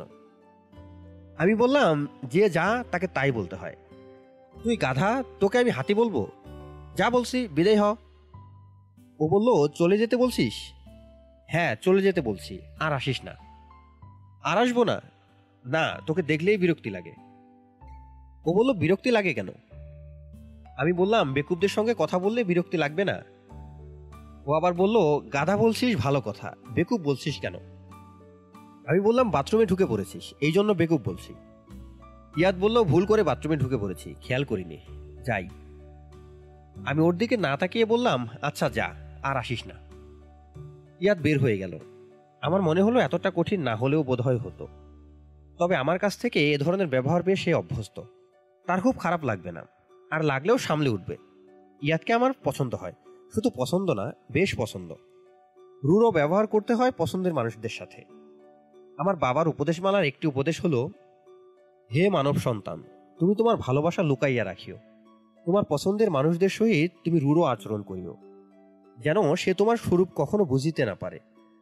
মধুর আচরণ করিবে দুর্জনের সঙ্গে। নিজেকে অপ্রকাশ্য রাখার ইহাই প্রথম পাঠ। আমাদের মেসে সকালবেলায় চা হয় না। চা খেতে রাস্তার ওপাশে ক্যান্টিনে যেতে হয়। সেই ক্যান্টিনে পৃথিবীর সবচেয়ে মিষ্টি এবং একই সঙ্গে পৃথিবীর সবচেয়ে গরম চা পাওয়া যায়। এই চা প্রথম দুদিন খেতে খারাপ লাগে, কিন্তু তৃতীয় দিন থেকে নেশা ধরে যায়। ঘুম থেকে উঠেই কয়েক কাপ চা খেতে ইচ্ছা করে। ক্যান্টিনে পা দেওয়ার সঙ্গে সঙ্গে দেখলাম ইয়াদ আবার আসছে। সে আমাকে দেখতে পেয়েছে। হয়তো আশা করছে আমি হাত ইশারা করে তাকে ডাকবো। আমি কিছুই করলাম না। মুখ কঠিন করে অন্যদিকে তাকিয়ে রইলাম। ইয়াদ সামনের চেয়ারে বসতে বসতে বলল তুই কাল রাতে আমাদের বাড়িতে একটা চিঠি ফেলে এসেছিস। নিয়ে এসেছিলাম, দিতে ভুলে গেছি। আমি ইয়াদের হাত থেকে চিঠি নিয়ে পকেটে রেখে দিলাম। ইয়াদ বলল, পড়বি না? একসময় পড়ব, তারা নেই। দিতু বলে দিয়েছে, এটা নাকি জরুরি চিঠি। আমি বললাম, ও পড়েছে বুঝি? ইয়াদ অপ্রস্তুত গলায় বলল, মনে হয় পড়েছে। ও খুব সন্দেহবাতিক। হাতের কাছে খাম পেলে খুলে পড়ে ফেলে। খামে যার নামই থাকুক, সে পড়বেই। সরি। আমি বললাম, তোর সরি হবার কিছু নেই। চা খাবি? খাব। আমি ইয়াদকে চা দিতে বলে উঠে দাঁড়ালাম। সে বিস্মিত গলায় বলল, যাচ্ছিস কোথায়? আমি বললাম, কাজ আছে। ও বলল, চাটা শেষ করি, তারপর যা। সময় নেই, খুব তারা আমি ইয়াদকে রেখে মেসে ফিরে এলাম। দরজা বন্ধ করে লেপের ভিতর ঢুকে পড়লাম। আজ আমার কোনো প্ল্যান নেই। সারাদিন ঘুমাবো। ঘুম এবং উপবাস। সন্ধ্যায় উপবাস ভঙ্গ করব এবং বিছানা থেকে নামবো। বিশ্রামের সবচেয়ে ভালো টেকনিক হলো কুকুর কুণ্ডলি হয়ে শুয়ে পড়া। মায়ের পেটে আমরা যে ভঙ্গিতে থাকি, সেই ভঙ্গিটি নিয়ে আসা। মায়ের পেটে গাঢ় অন্ধকার। কাজেই যেখানে বিশ্রাম নিতে হবে, সে জায়গাটাও হতে হবে অন্ধকার, গাঢ় অন্ধকার। তাপ হতে হবে সামান্য বেশি। কারণ জরায়ুর তাপ শরীরের স্বাভাবিক তাপমাত্রার চেয়ে তিন ডিগ্রি বেশি। আমার ঘর এমনিতেই অন্ধকার। কম্বলে নাকমুখ ঢেকে অন্ধকার আরও বাড়ানো হলো। আমি কুণ্ডলি পাকিয়ে শোয়া মাত্র দরজায় করা নড়ল আমাদের মেসের মালিক এবং ম্যানেজার জীবনবাবু মিহি গলায় বললেন, হিমু ভাই হিমু ভাই, জীবনবাবুর ডাকে সাড়া দিতেই হবে এমন কোনো কথা নেই। তিনি আমার কাছে মেস ভাড়া পান না। মেসের শুরুতেই ভাড়া দেওয়া হয়েছে। ইচ্ছা করলেই চুপচাপ শুয়ে থাকা যায়। তবে তা করা সম্ভব না। কারণ জীবনবাবুর ধৈর্য রবার্ট ব্রুসের চেয়েও বেশি। তিনি ডাকতেই থাকবেন, কড়া নাড়তেই থাকবেন। সিল্কের মতো মোলায়েম গলায় ডাকবেন। চুরির শব্দের মতো শব্দ করে কড়া নাড়বেন। হিমু ভাই হিমু ভাই। আমি বললাম, কি ব্যাপার? উনি বললেন, ঘুমোচ্ছেন? আমি আবার বললাম, যদি বলি ঘুমোচ্ছি, তাহলে কি বিশ্বাস করবেন? উনি বললেন, একটু আসুন, বিরাট বিপদে পড়েছি। দরজা খুলতে হলো। জীবনবাবু ঘরে ঢুকে দরজা বন্ধ করে দিলেন। ফিসফিস করে বললেন, মাথায় বাড়ি পড়েছে হিমু ভাই। অকুল সমুদ্রে পড়েছি। বলুন, কি ব্যাপার? জীবনবাবু গলাস্বর আরও নামিয়ে ফেললেন। কোনো সাধারণ কথাই তিনি ফিসফিস না করে বলতে পারেন না। বিশেষ কিছু নিশ্চয়ই ঘটেছে, কারণ আমি তার কোনো কথাই প্রায় শুনতে পারছি না। আমি বললাম আর একটু জোরে বলুন জীবনবাবু। কিছুই শুনতে পাচ্ছি না। উনি বললেন, প্রতি বৃহস্পতিবার মেসের ছয় নম্বর ঘরে তাস খেলা হয়, জানেন তো? আমি বললাম, জানি। গত রাতে তাস খেলা নিয়ে মারামারি। মুর্শিদ সাহেব মশারির ডান্ডা খুলে জহির সাহেবের মাথায় বাড়ি মেরেছে। রক্তারক্তি কাণ্ড। আমি হাই তুলতে তুলতে বললাম, জহির সাহেব কি মারা গেছেন? উনি বললেন, মারা যায় নাই। তবে বেকায়দায় বাড়ি পড়লে উপায় ছিল, খুন খারাপি হলে পুলিশ আগে কাকে ধরতো? আমাকে? আমি হলাম মাইনরিটি দলের লোক, হিন্দু। সব চাপ যায় মাইনরিটির উপরে। আপনারা মেজরিটি হয়ে বেঁচে গেছেন। আমি বললাম, এইটাই আপনার বিশেষ কথা? জি। আমাকে কিছু করতে বলছেন? তাস ওদেরকে কি না খেলতে বলব? উনি বলেন না না। আপনার কিছু বলার দরকার নেই। ঘটনাটা আপনাকে জানিয়ে রাখলাম। খুন খারাপের যদি সত্যি কিছু হয়ে যায়, তাহলে পুলিশের কাছে আমার হয়ে দু একটা কথা বলবেন। আমি বললাম আচ্ছা বলব। এখন তাহলে যান। আজ সারাদিন ঘুমাবো বলে প্ল্যান করেছি। আজ হলো আমার ঘুম দিবস। জীবনবাবু নড়লেন না। চুপচাপ দাঁড়িয়ে রইলেন। আমি বললাম, আরও কিছু বলবেন? উনি বললেন, জি, বলব। মনে পড়ছে না। মনে করার চেষ্টা করছি। আমি বললাম, তেমন জরুরি কিছু নয়। জরুরি হলে মনে পড়তো। উনি বললেন, মনে পড়েছে। একজন মহিলা এসেছিলেন আপনার কাছে। আমি বললাম, রূপা? জি না, উনি না। ওনাকে তো চিনি। যিনি এসেছিলেন, তাকে আগে কখনো দেখিনি। নাম বলেছিলেন। নামটা মনে পড়ছে না। স্মৃতিশক্তি পুরোপুরি গেছে। মাইনরিটির লোক তো সারাক্ষণ টেনশনে থেকে থেকে ব্রেন গেছে। আমি বললাম, মেয়েটা কিছু বলে গেছে? উনি বললেন, মেয়ে না তো, পুরুষ মানুষ। আমাকে নাম বললেন, একবার না কয়েকবার বললেন। আমি বললাম, আপনি দয়া করে বিদায় হন তো। জীবনবাবু বললেন, নামটা মনে করার চেষ্টা করছি, মনে পড়ছে না। বললাম, না, আপনাকে ব্রেন একেবারে গেছে, কিছুই মনে থাকে না। ওই দিন দুপুরে ভাত খেতে গেছি, অতসী বলল, বাবা, তুমি না একটু আগে ভাত খেয়ে গেলে? বুঝুন অবস্থা। এদিকে ব্লাড প্রেশারও নেমে গেছে। ব্লাড প্রেশার হয়েছে সিক্সটি সিক্সটি ব্লাড প্রেশার মানুষের হয় না, গরু ছাগলের হয়। গরু ছাগলের পর্যায়ে চলে গেছে হিমু ভাই। জীবনবাবুকে বিদায় করে বিছানায় শুয়ে পড়লাম। আশঙ্কা নিয়ে শুয়ে আছি। যে কোনো মুহূর্তে ভদ্রলোকের নাম জীবনবাবুর মনে পড়বে। তিনি দরজায় ধাক্কা দিতে দিতে ডাকবেন, হিমু ভাই হিমু ভাই। ঘুম আনার চেষ্টা করছি, লাভ হচ্ছে না। কোনোভাবেই শুয়ে আরাম পাচ্ছি না। বুক পকেটে রাখা রূপার খামটা খচখচ করছে। তার চিঠিটা পড়ে ফেলা দরকার। চিঠি পড়ার মুহূর্ত আসছে না। প্রিয় চিঠি পড়ার জন্য প্রয়োজন প্রিয় মুহূর্তের। আমার প্রিয় মুহূর্ত হলো মধ্যরাত। যখন পৃথিবীর সব তক্ষক গম্ভীর স্বরে দুবার ডেকে ওঠে, দরজায় আবার ঠক ঠক শব্দ হচ্ছে। জীবনবাবু ডাকলেন, হিমু ভাই হিমু ভাই। আমি জবাব না দিয়ে রূপার চিঠি বের করলাম। উনি আবার বললেন, হিমু ভাই। আমি বললাম, বলুন, কথা কি মনে পড়েছে? জি না, মনে পড়েনি। অন্য একটা কথা বলতে এসেছি। বলব? বলুন। তাস খেলা নিয়ে ওনাদের কিছু বলবেন না, রাগ করতে পারেন। আমি বললাম আচ্ছা বলব না। আর শুনুন জীবনবাবু। এখন একটা জরুরি কাজ করছি, চিঠি পড়ছি, আমাকে বিরক্ত করবেন না। ওই লোকের নাম মনে পড়লে কাগজে লিখে ফেলবেন। উনি বললেন, জি আচ্ছা। ঘরে চিঠি পড়ার মতো আলো নেই। আধো আলো, আধো আধারে আমি চিঠি পড়ছি। রূপা লিখেছে, ভেবেছিলাম তোমার জন্মদিনে উদ্ভট কিছু করে তোমাকে চমকে দেব। কি করা যায় অনেক ভাবলাম। দামি গিফটের কথা একবার মনে হয়েছিল। গিফটের ব্যাপারে তোমার আসক্তি নেই। মাঝখান থেকে টাকা নষ্ট হবে। তারপর ভাবলাম সবকটি দৈনিক পত্রিকায় এক পাতার বিজ্ঞাপন দেই। বিজ্ঞাপনে লেখা থাকবে, শুভ জন্মদিন হিমু। বাবার ম্যানেজার সাহেবকে ডেকে এনে বললাম পরিকল্পনার কথা। শুনে তার চোয়াল ঝুলে পড়ল। তিনি হাঁ করে তাকিয়ে আছেন তো তাকিয়েই আছেন। আমি বললাম, পরিকল্পনাটা আপনার কাছে ইন্টারেস্টিং মনে হচ্ছে না? তিনি বললেন, হচ্ছে। আমি বললাম, তাহলে খোঁজ নিয়ে বলুন কত টাকা লাগবে? আমি চেক লিখে দিচ্ছি। তিনি বললেন, হিমু লোকটাকে আমার চেনা একজন। পাগলা ধরনের মানুষ। তিনি মাথা চুলকে বললেন, পাগলা ধরনের একজন মানুষের জন্মদিনের কথা যত কম লোক জানে, ততই ভালো। দেশশুদ্ধ লোককে জানিয়ে লাভ কি? ম্যানেজার চাচার কথা আমার মনে ধরল। আসলেই তো, সবাইকে জানিয়ে কি হবে? যার জানার কথা সেই তো জানবে না। তুমি নিজেই তো পত্রিকা পড়ো না। ম্যানেজার চাচা বললেন, মা, তুমি সুন্দর দেখে একটা কার্ড কিনে লিখে দাও। Happy birthday. আমি ওনাকে দিয়ে আসব। একশো টাকার মধ্যে গোলাপের তোড়া পাওয়া যায়। ওই একটাও না হয় সঙ্গে দিয়ে দেব। আমি বললাম আচ্ছা তাই করব। ম্যানেজার চাচা চলে গেলেন। যাবার সময় অদ্ভুত চোখে আমার দিকে তাকাতে লাগলেন, যেন আমার নিজের মাথার সুস্থতা নিয়েও তার মনে সন্দেহ উপস্থিত হয়েছে। হিমু, আমি আসলেই খানিকটা অসুস্থ বোধ করছি। নানান ধরনের ছোটোখাটো পাগলামি করছি। ইচ্ছে করে যে করছি তা নয়, সেদিন বাবার সঙ্গে ঝগড়া করলাম। আমার ছোট মামা স্টেটস থেকে মেম্বৌ নিয়ে দেশে এসেছেন। সেই মেম সাহেবের সম্মানে পার্টি। সবাই সেজেগুজে তৈরি হয়ে আছে। আমি নিজেও খুব সেজেছি। গয়না টয়না পরে একটা কাণ্ড করেছি। গাড়িতে ওঠার সময় কি যেন হলো। আমি বললাম, আমার যেতে ইচ্ছা করছে না। বাবা বললেন, তার মানে কি? আমি বললাম, আমার রিসিপশনে যেতে ভালো লাগছে না। বাবা আবার বললেন, তোমার কি শরীর খারাপ লাগছে? না, শরীর খারাপ লাগছে না। শুধু যেতে ইচ্ছা করছে না। বাবা বললেন, তুমি আমার সঙ্গে ড্রয়িং রুমে আসো। আমি তোমাকে কয়েকটা কথা বলব। সবাই গাড়ি বারান্দায় দাঁড়িয়ে রইল। বাবা আমাকে নিয়ে ড্রয়িং রুমে গেলেন। স্কুলের হেডমাস্টারদের মতো গলায় বললেন সিট ডাউন ইয়াং লেডি আমি বসলাম। বাবা বললেন, তোমার ছোট মামাকে যে পার্টি দেওয়া হচ্ছে, সেই পার্টি আমরা দিচ্ছি। আমরা হচ্ছি হোস্ট কাজে আমাদের উপস্থিত থাকতেই হবে। তোমার শরীর খারাপ থাকলে তোমাকে কিছু বলতাম না। তোমার শরীর ভালো আছে। তোমার যেতে ইচ্ছা করছে না, সেটা বুঝতে পারছি। অনেক সময় আমাদের অনেক কিছু করতে ইচ্ছা করে না, তবুও আমরা করি। মানুষকে জন্মালে সামাজিক রীতিনীতি মানতে হয়। এখন চলো আমার সঙ্গে, সবাই দাঁড়িয়ে আছে। আমি বললাম, না। বাবা খুব অবাক হয়ে তাকিয়ে রইলেন। আমি বুঝতে পারছি ভেতরে ভেতরে তিনি রাগে কাঁপছেন। তারপরেও রাগ সামলে নিয়ে বললেন, রূপা, তুমি না হয় খানিক্ষণ থেকে চলে এসো। আমি আবারও বললাম, না।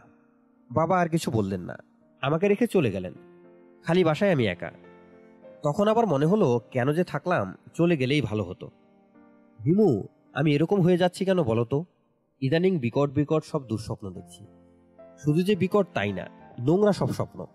এত নোংরা যে ভাবলে শিউরে উঠতে হয়। কি দেখি জানো?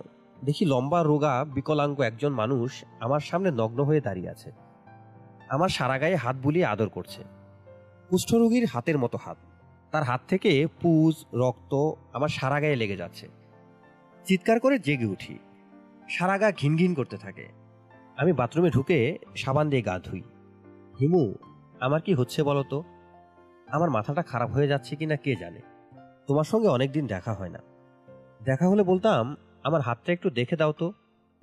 কোথায় জন্মদিনের শুভেচ্ছা জানাব তা না। আজে বাজে সব কথা বলে সময় নষ্ট করছি। জন্মদিনের শুভেচ্ছা নাও। আমি কথার কথা হিসেবে শুভেচ্ছা বলছি না। আমি মনে প্রাণে কামনা করছি। তোমার দিন সুন্দর হোক। রাতে দরজা জানলা বন্ধ করে আমি অনেকক্ষণ তোমার জন্য প্রার্থনা করেছি, যেন তুমি সুখে থাকো। মধ্যবিত্তের সহজ সুখ নয়, অসাধারণ সুখ। খুব অল্প মানুষই যে সুখের সন্ধান পায়। তোমার সঙ্গে অনেকদিন আমার দেখা হয় না। এবার দেখা হলে কি করব জানো? এবার দেখা হলে তোমাকে যশোর নিয়ে আসব। এখানে আমাদের একটা খামার বাড়ি আছে। বাংলো প্যাটার্নের বাড়ি। চারদিকে গাছগাছরায় ঢাকা। বাড়ির সামনেই পুকুর। তোমাকে ওই খামার বাড়িতে নিয়ে যেতে চাই। একটা জিনিস দেখানোর জন্য। সেটা হচ্ছে, পুকুরের পানি কত পরিষ্কার হতে পারে সেটা সচক্ষে দেখা। শীত, বর্ষা, শরৎ, হেমন্ত সবসময় পুকুরের পানি কাচের মতো ঝকঝক করে। আমি এই পুকুরের নাম দিয়েছি অশ্রু দিঘি। বলো তো কেন? আমার জীবনে অসংখ্য বাসনার একটি হচ্ছে, কোনো এক ভরা পূর্ণিমায় তোমার সঙ্গে অশ্রু দেখিতে সাঁতার কাটব। অথচ মজার ব্যাপার হচ্ছে, আমি সাঁতার জানি না। আচ্ছা হিমু, আমার এই চাওয়া কি খুব বড় কিছু চাওয়া? আমি কখনো কারও কাছে কিছুই চাই না। ঠিক করেছি, এ জীবনে কিছু চাইব না। আলাদিনের চেরাগের দৈত্য যদি হঠাৎ উপস্থিত হয়ে আমাকে বলে, রূপা, চট করে বলো, তোমার তিনটা ইচ্ছা আমি পূরণ করব। তাহলে মাথা চুলকে আমি বলব, স্যার, থ্যাংক ইউ। আপনার কাছে আমার কিছুই চাইবার নেই। আমার যা চাইবার, তা চাইতে হবে হিমুর কাছে। ওকে একটু আমার কাছে এনে আপনি বিদায় হন। আপনার গা থেকে বৃষ্টি গন্ধ আসছে। দরজায় মিহি করে টোকা পড়ছে। জীবনবাবু কয়েকবার কেশে ফিসফিস করে ডাকলেন, হিমু ভাই হিমু ভাই। আমি চিঠি পড়া বন্ধ রেখে বললাম, কি হলো জীবনবাবু? উনি বললেন, নামটা মনে পড়েছে। আমি বললাম, বলুন, বলে বিদায় হন। উনি আবার বললেন, এটা ছাড়াও আরও একটা কথা বলতে চাচ্ছি। আমি বললাম, কাগজে লিখে রাখুন। আমি পরে পড়ব। উনি বললেন, কাগজে লিখে উনি বললেন, লিখে রাখতে গিয়েছিলাম। তারপর দেখি বল পয়েন্টে কালি নেই। আপনার কাছে কি বল পয়েন্ট আছে? আমি দরজা খুলে বললাম, লিখতে হবে না। মুখে বলুন, শুনে নিচ্ছি। তরঙ্গিনী স্টোর থেকে মুহিব সাহেব এসেছিলেন। আমি বললাম, কিছু বলেছেন? জি না, কিছু বলেননি। ও আচ্ছা। প্রায় সারাদিন বসেছিলেন। দুপুরে কিছু খানও নি। এক কাপ চা নিয়ে দিয়েছিলাম, সেটাও খাননি। আমি বললাম, চা না খাওয়ারই কথা। মুহিব সাহেব চা, পান, সিগারেট কিছুই খান না কি জন্য এসেছিলেন, কিছু বলেননি? উনি বললেন, জি না। আচ্ছা ঠিক আছে। এখন তাহলে যান। অন্য আরেকটা কথা, হিমু ভাই। গোপন কথা। বলুন, কি বলবেন? জীবনবাবু বসলেন। মাথা নিচু করে বসলেন। অসহায় বসার ভঙ্গি। খুব বিপদে পড়েছি, হিমু ভাই। ভয়ঙ্কর বিপদ। বলুন, উনি বললেন, আজ থাক, অন্য একদিন বলব। আমি বললাম, আপনার মেয়ে ভালো আছে তো? জি জি, মেয়ে ভালো আছে। ওর কোনো সমস্যা না মেয়েটার বিয়েও মোটামুটি ঠিকঠাক। সিরাজগঞ্জের ছেলে। কাপড়ের ব্যবসা করে। অতসীকে দেখে পছন্দ করেছে। তিন লাখ টাকা পণ চাচ্ছে। দেবো তিন লাখ টাকা। মেজবাড়িটা বেচে দেব। একটাই তো মেয়ে। আমিও একা মানুষ। মেয়ে বিয়ে দিয়ে বাকি জীবনটা হোটেলে কাটিয়ে দেব। বুদ্ধিটা ভালো না হিমু ভাই? আমি বললাম হ্যাঁ ভালো। উনি বললেন, আমি আজ উঠি। অন্য আরেকদিন এসে আমার বিপদের কথাটা বলব। আমি বললাম, আমাকে বললে আপনার বিপদ কি কমবে? যদি মনে করেন বিপদ কমবে, তাহলে বলুন। আর যদি বিপদ না কমে, শুধু শুধু কেন বলবেন? রূপার চিঠির বাকি অংশটা পড়া হলো না। চিঠি ভাঁজ করে পকেটে রেখে দিলাম। আজ থাক, অন্য কোনো সময় পড়া যাবে। বড় রাস্তার ফুটপাতে উবু হয়ে বসে বয়স্ক এক ভদ্রলোক ঠোঙ্গা থেকে বাদাম নিয়ে নিয়ে খাচ্ছেন। খাওয়ার ব্যাপারটায় বেশ আয়োজন আছে। খোসা থেকে বাদাম সারানো হয়, খোসাগুলি রাখা হয় সামনে। ভদ্রলোক অনেকক্ষণ বাদামে ফু দিতে থাকেন। ফুয়ের কারণে বাদামের গায়ে লেগে থাকা লাল খোসা উড়ে যায়। তখন তিনি অনেক উপর থেকে একটা একটা করে বাদাম তার মুখে ফেলেন। আমি কৌতূহলী হয়ে দাঁড়িয়ে পড়লাম। আমার মতো আরও কয়েকজন কৌতূহলী হয়েছে। তারাও দেখি দূর থেকে তাকিয়ে আছে। ভদ্রলোক শেষ বাদামের টুকরো মুখে ফেলে উঠে দাঁড়ালেন। আমার দিকে তাকিয়ে আনন্দিত গলায় বললেন, ছোট মামা না আজ তিনিই প্রথম আমাকে চিনলেন। আমি চিনতে পারিনি। এখন চিনলাম, মোর্শেদ সাহেব। ওই দিন স্যুটটাই পরা ছিলেন আজ পায়জামা পাঞ্জাবি চাদর। ভদ্রলোককে পায়জামা পাঞ্জাবিতে আরও সুন্দর লাগছে। আমি বললাম, কি করছিলেন মোর্শেদ সাহেব? উনি বললেন, বাদাম খাচ্ছিলাম। অনেকদিন আরাম করে বাদাম খাই না। একটা ছেলে গরম গরম বাদাম ভাজছিল। দেখে লোভ লাগল। দু টাকার বাদাম কিনলাম। অনেকে হাঁটতে হাঁটতে বাদাম খেতে পারে। আমি পারি না। ফুটপাতে বসে বাদাম খাচ্ছিলাম। লোকজন এমনভাবে তাকাচ্ছিলেন যেন আমি একটা পাগল। আমি বললাম, আপনি ভালো আছেন? জি, ছোট মামা, ভালো আছি। আমি আবার বললাম, এশা এশা কেমন আছে? মনে হয় ভালোই আছে। আর খারাপ থাকলেও তো আমাকে বলবে না। আমি বললাম, আপনি কি এর মধ্যে গিয়েছিলেন ওর কাছে? উনি বললেন, আমি তো দু তিন দিন পর পরই যাই। ও খুব বিরক্ত হয়। তারপরেও যাই।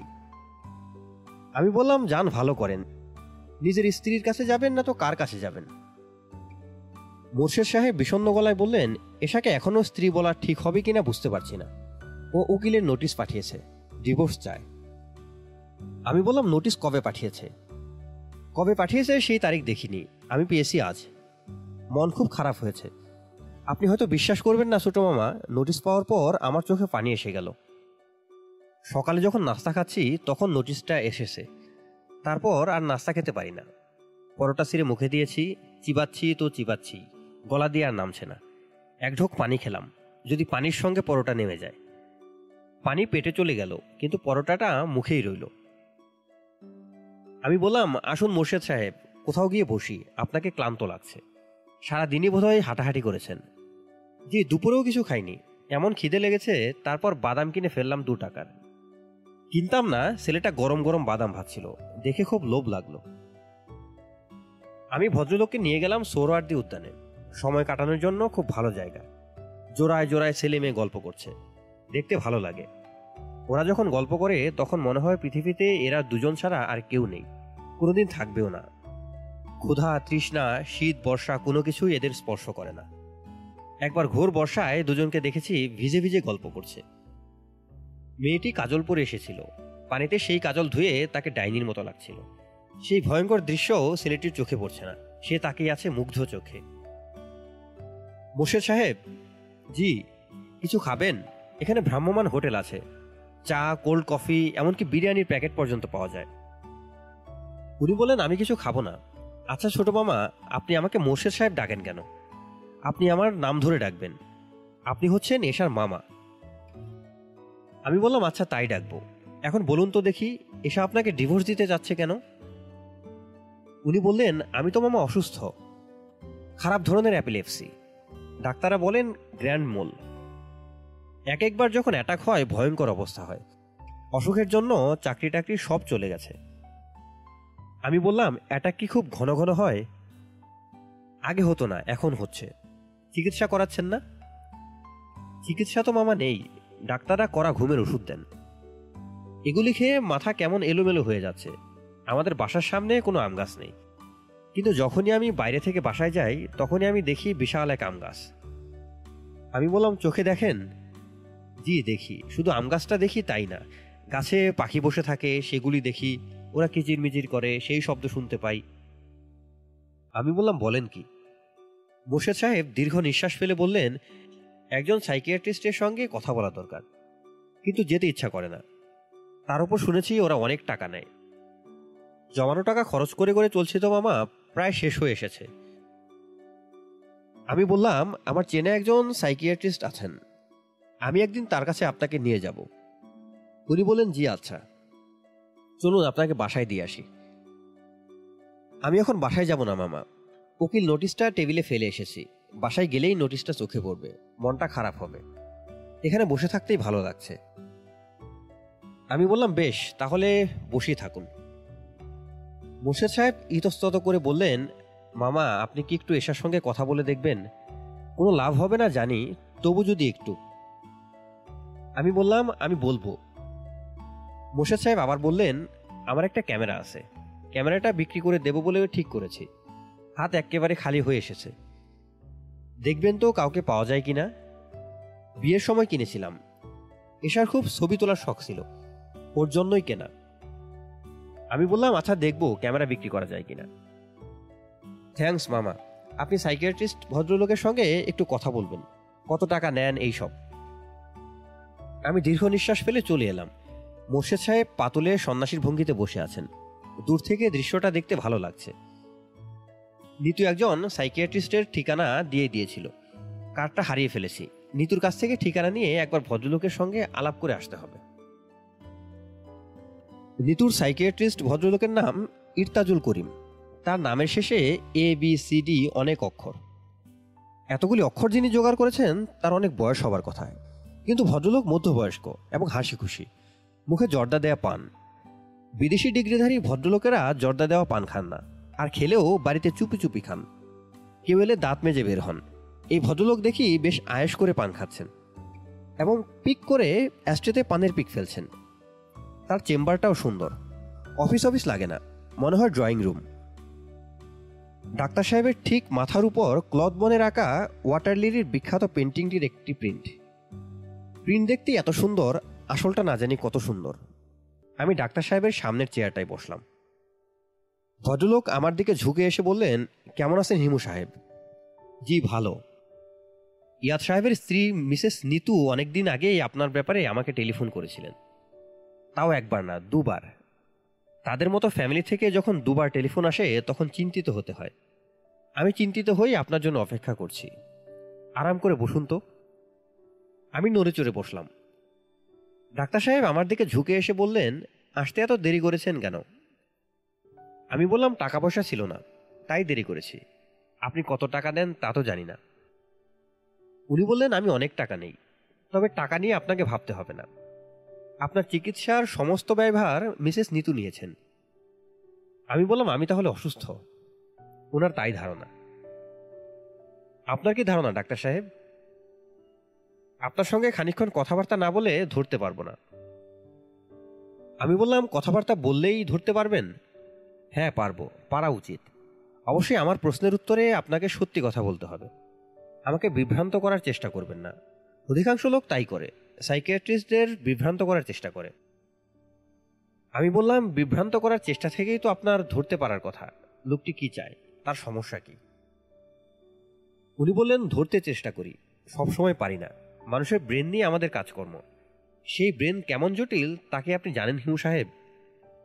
আমি বললাম, আমি জানি না, তবে আঁচ করতে পারি। না, আপনি আঁচ করতেও পারেন না।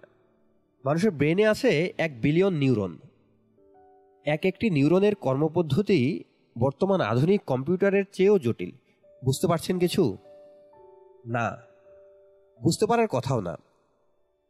এখন আমরা কথা বলা শুরু করি। আপনি বেশ রিল্যাক্সড ভঙ্গিতে নিজের মনে কথা বলুন তো শুনি। যা মনে আসে তাই বলতে থাকুন। নিজের কথা বলুন, নিজের বাবা মা আত্মীয় স্বজনের কথা বলুন বন্ধু বান্ধবের কথা বলুন, চা খেতে খেতে, সিগারেট খেতে খেতে বলুন।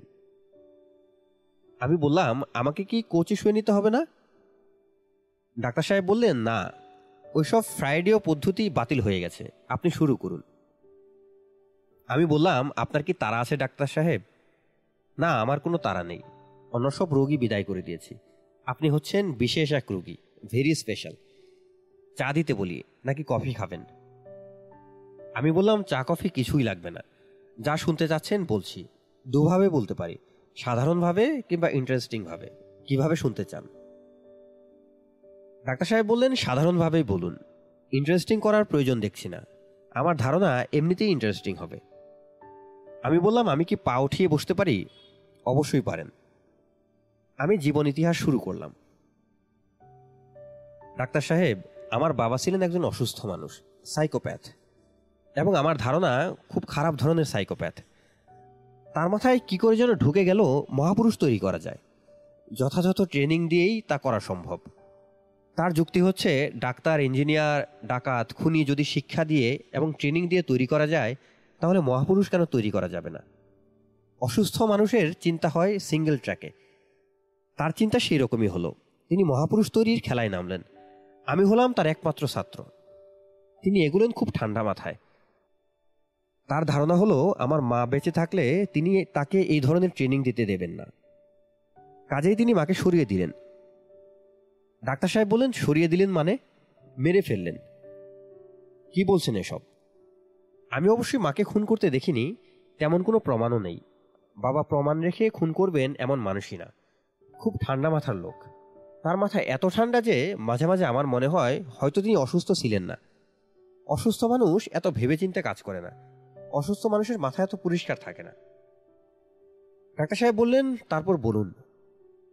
আমি বললাম, আপনার কাছে কি ইন্টারেস্টিং মনে হচ্ছে? অবশ্যই ইন্টারেস্টিং তবে আমার কেন জানি মনে হচ্ছে আপনি আমাকে বিভ্রান্ত করার চেষ্টা করছেন। আমি হেসে ফেললাম। ডাক্তার সাহেব বললেন, হাসছেন কেন? আমি বললাম, গল্প বলে আমি আপনাকে বিভ্রান্ত করব না। আপনি নিশ্চিত থাকুন। যা বলছি সবই সত্যি। আপনাকে গল্প ছাড়াই আমি বিভ্রান্ত করতে পারি। উনি বললেন, করুন তো দেখি। আমি হাসি মুখে কিছুক্ষণ ডাক্তার সাহেবের দিকে তাকিয়ে থেকে সহজ গলায় বললাম আপনার বাড়িতে এই মুহূর্তে একটা অ্যাক্সিডেন্ট হয়েছে। আপনার ছোট মেয়ে কিছুক্ষণ আগে তার পায়ে কিংবা হাতে ফুটন্ত পানি ফেলেছে। তাকে হাসপাতালে নেওয়া হচ্ছে। ডাক্তার সাহেব বললেন, আপনি আমাকে এই কথা বিশ্বাস করতে বলছেন? জি, বলছি। ইরতাজুল করিম সাহেব অ্যাস্ট্রেতে পানের পিক ফেলতে ফেলতে বললেন, হিমু সাহেব, আপনি কি চান আমি বাসায় টেলিফোন করি? আমি বললাম, করুন। ডাক্তার সাহেব টেলিফোন করতে লাগলেন। লাইন এঙ্গেজ পাওয়া যাচ্ছে।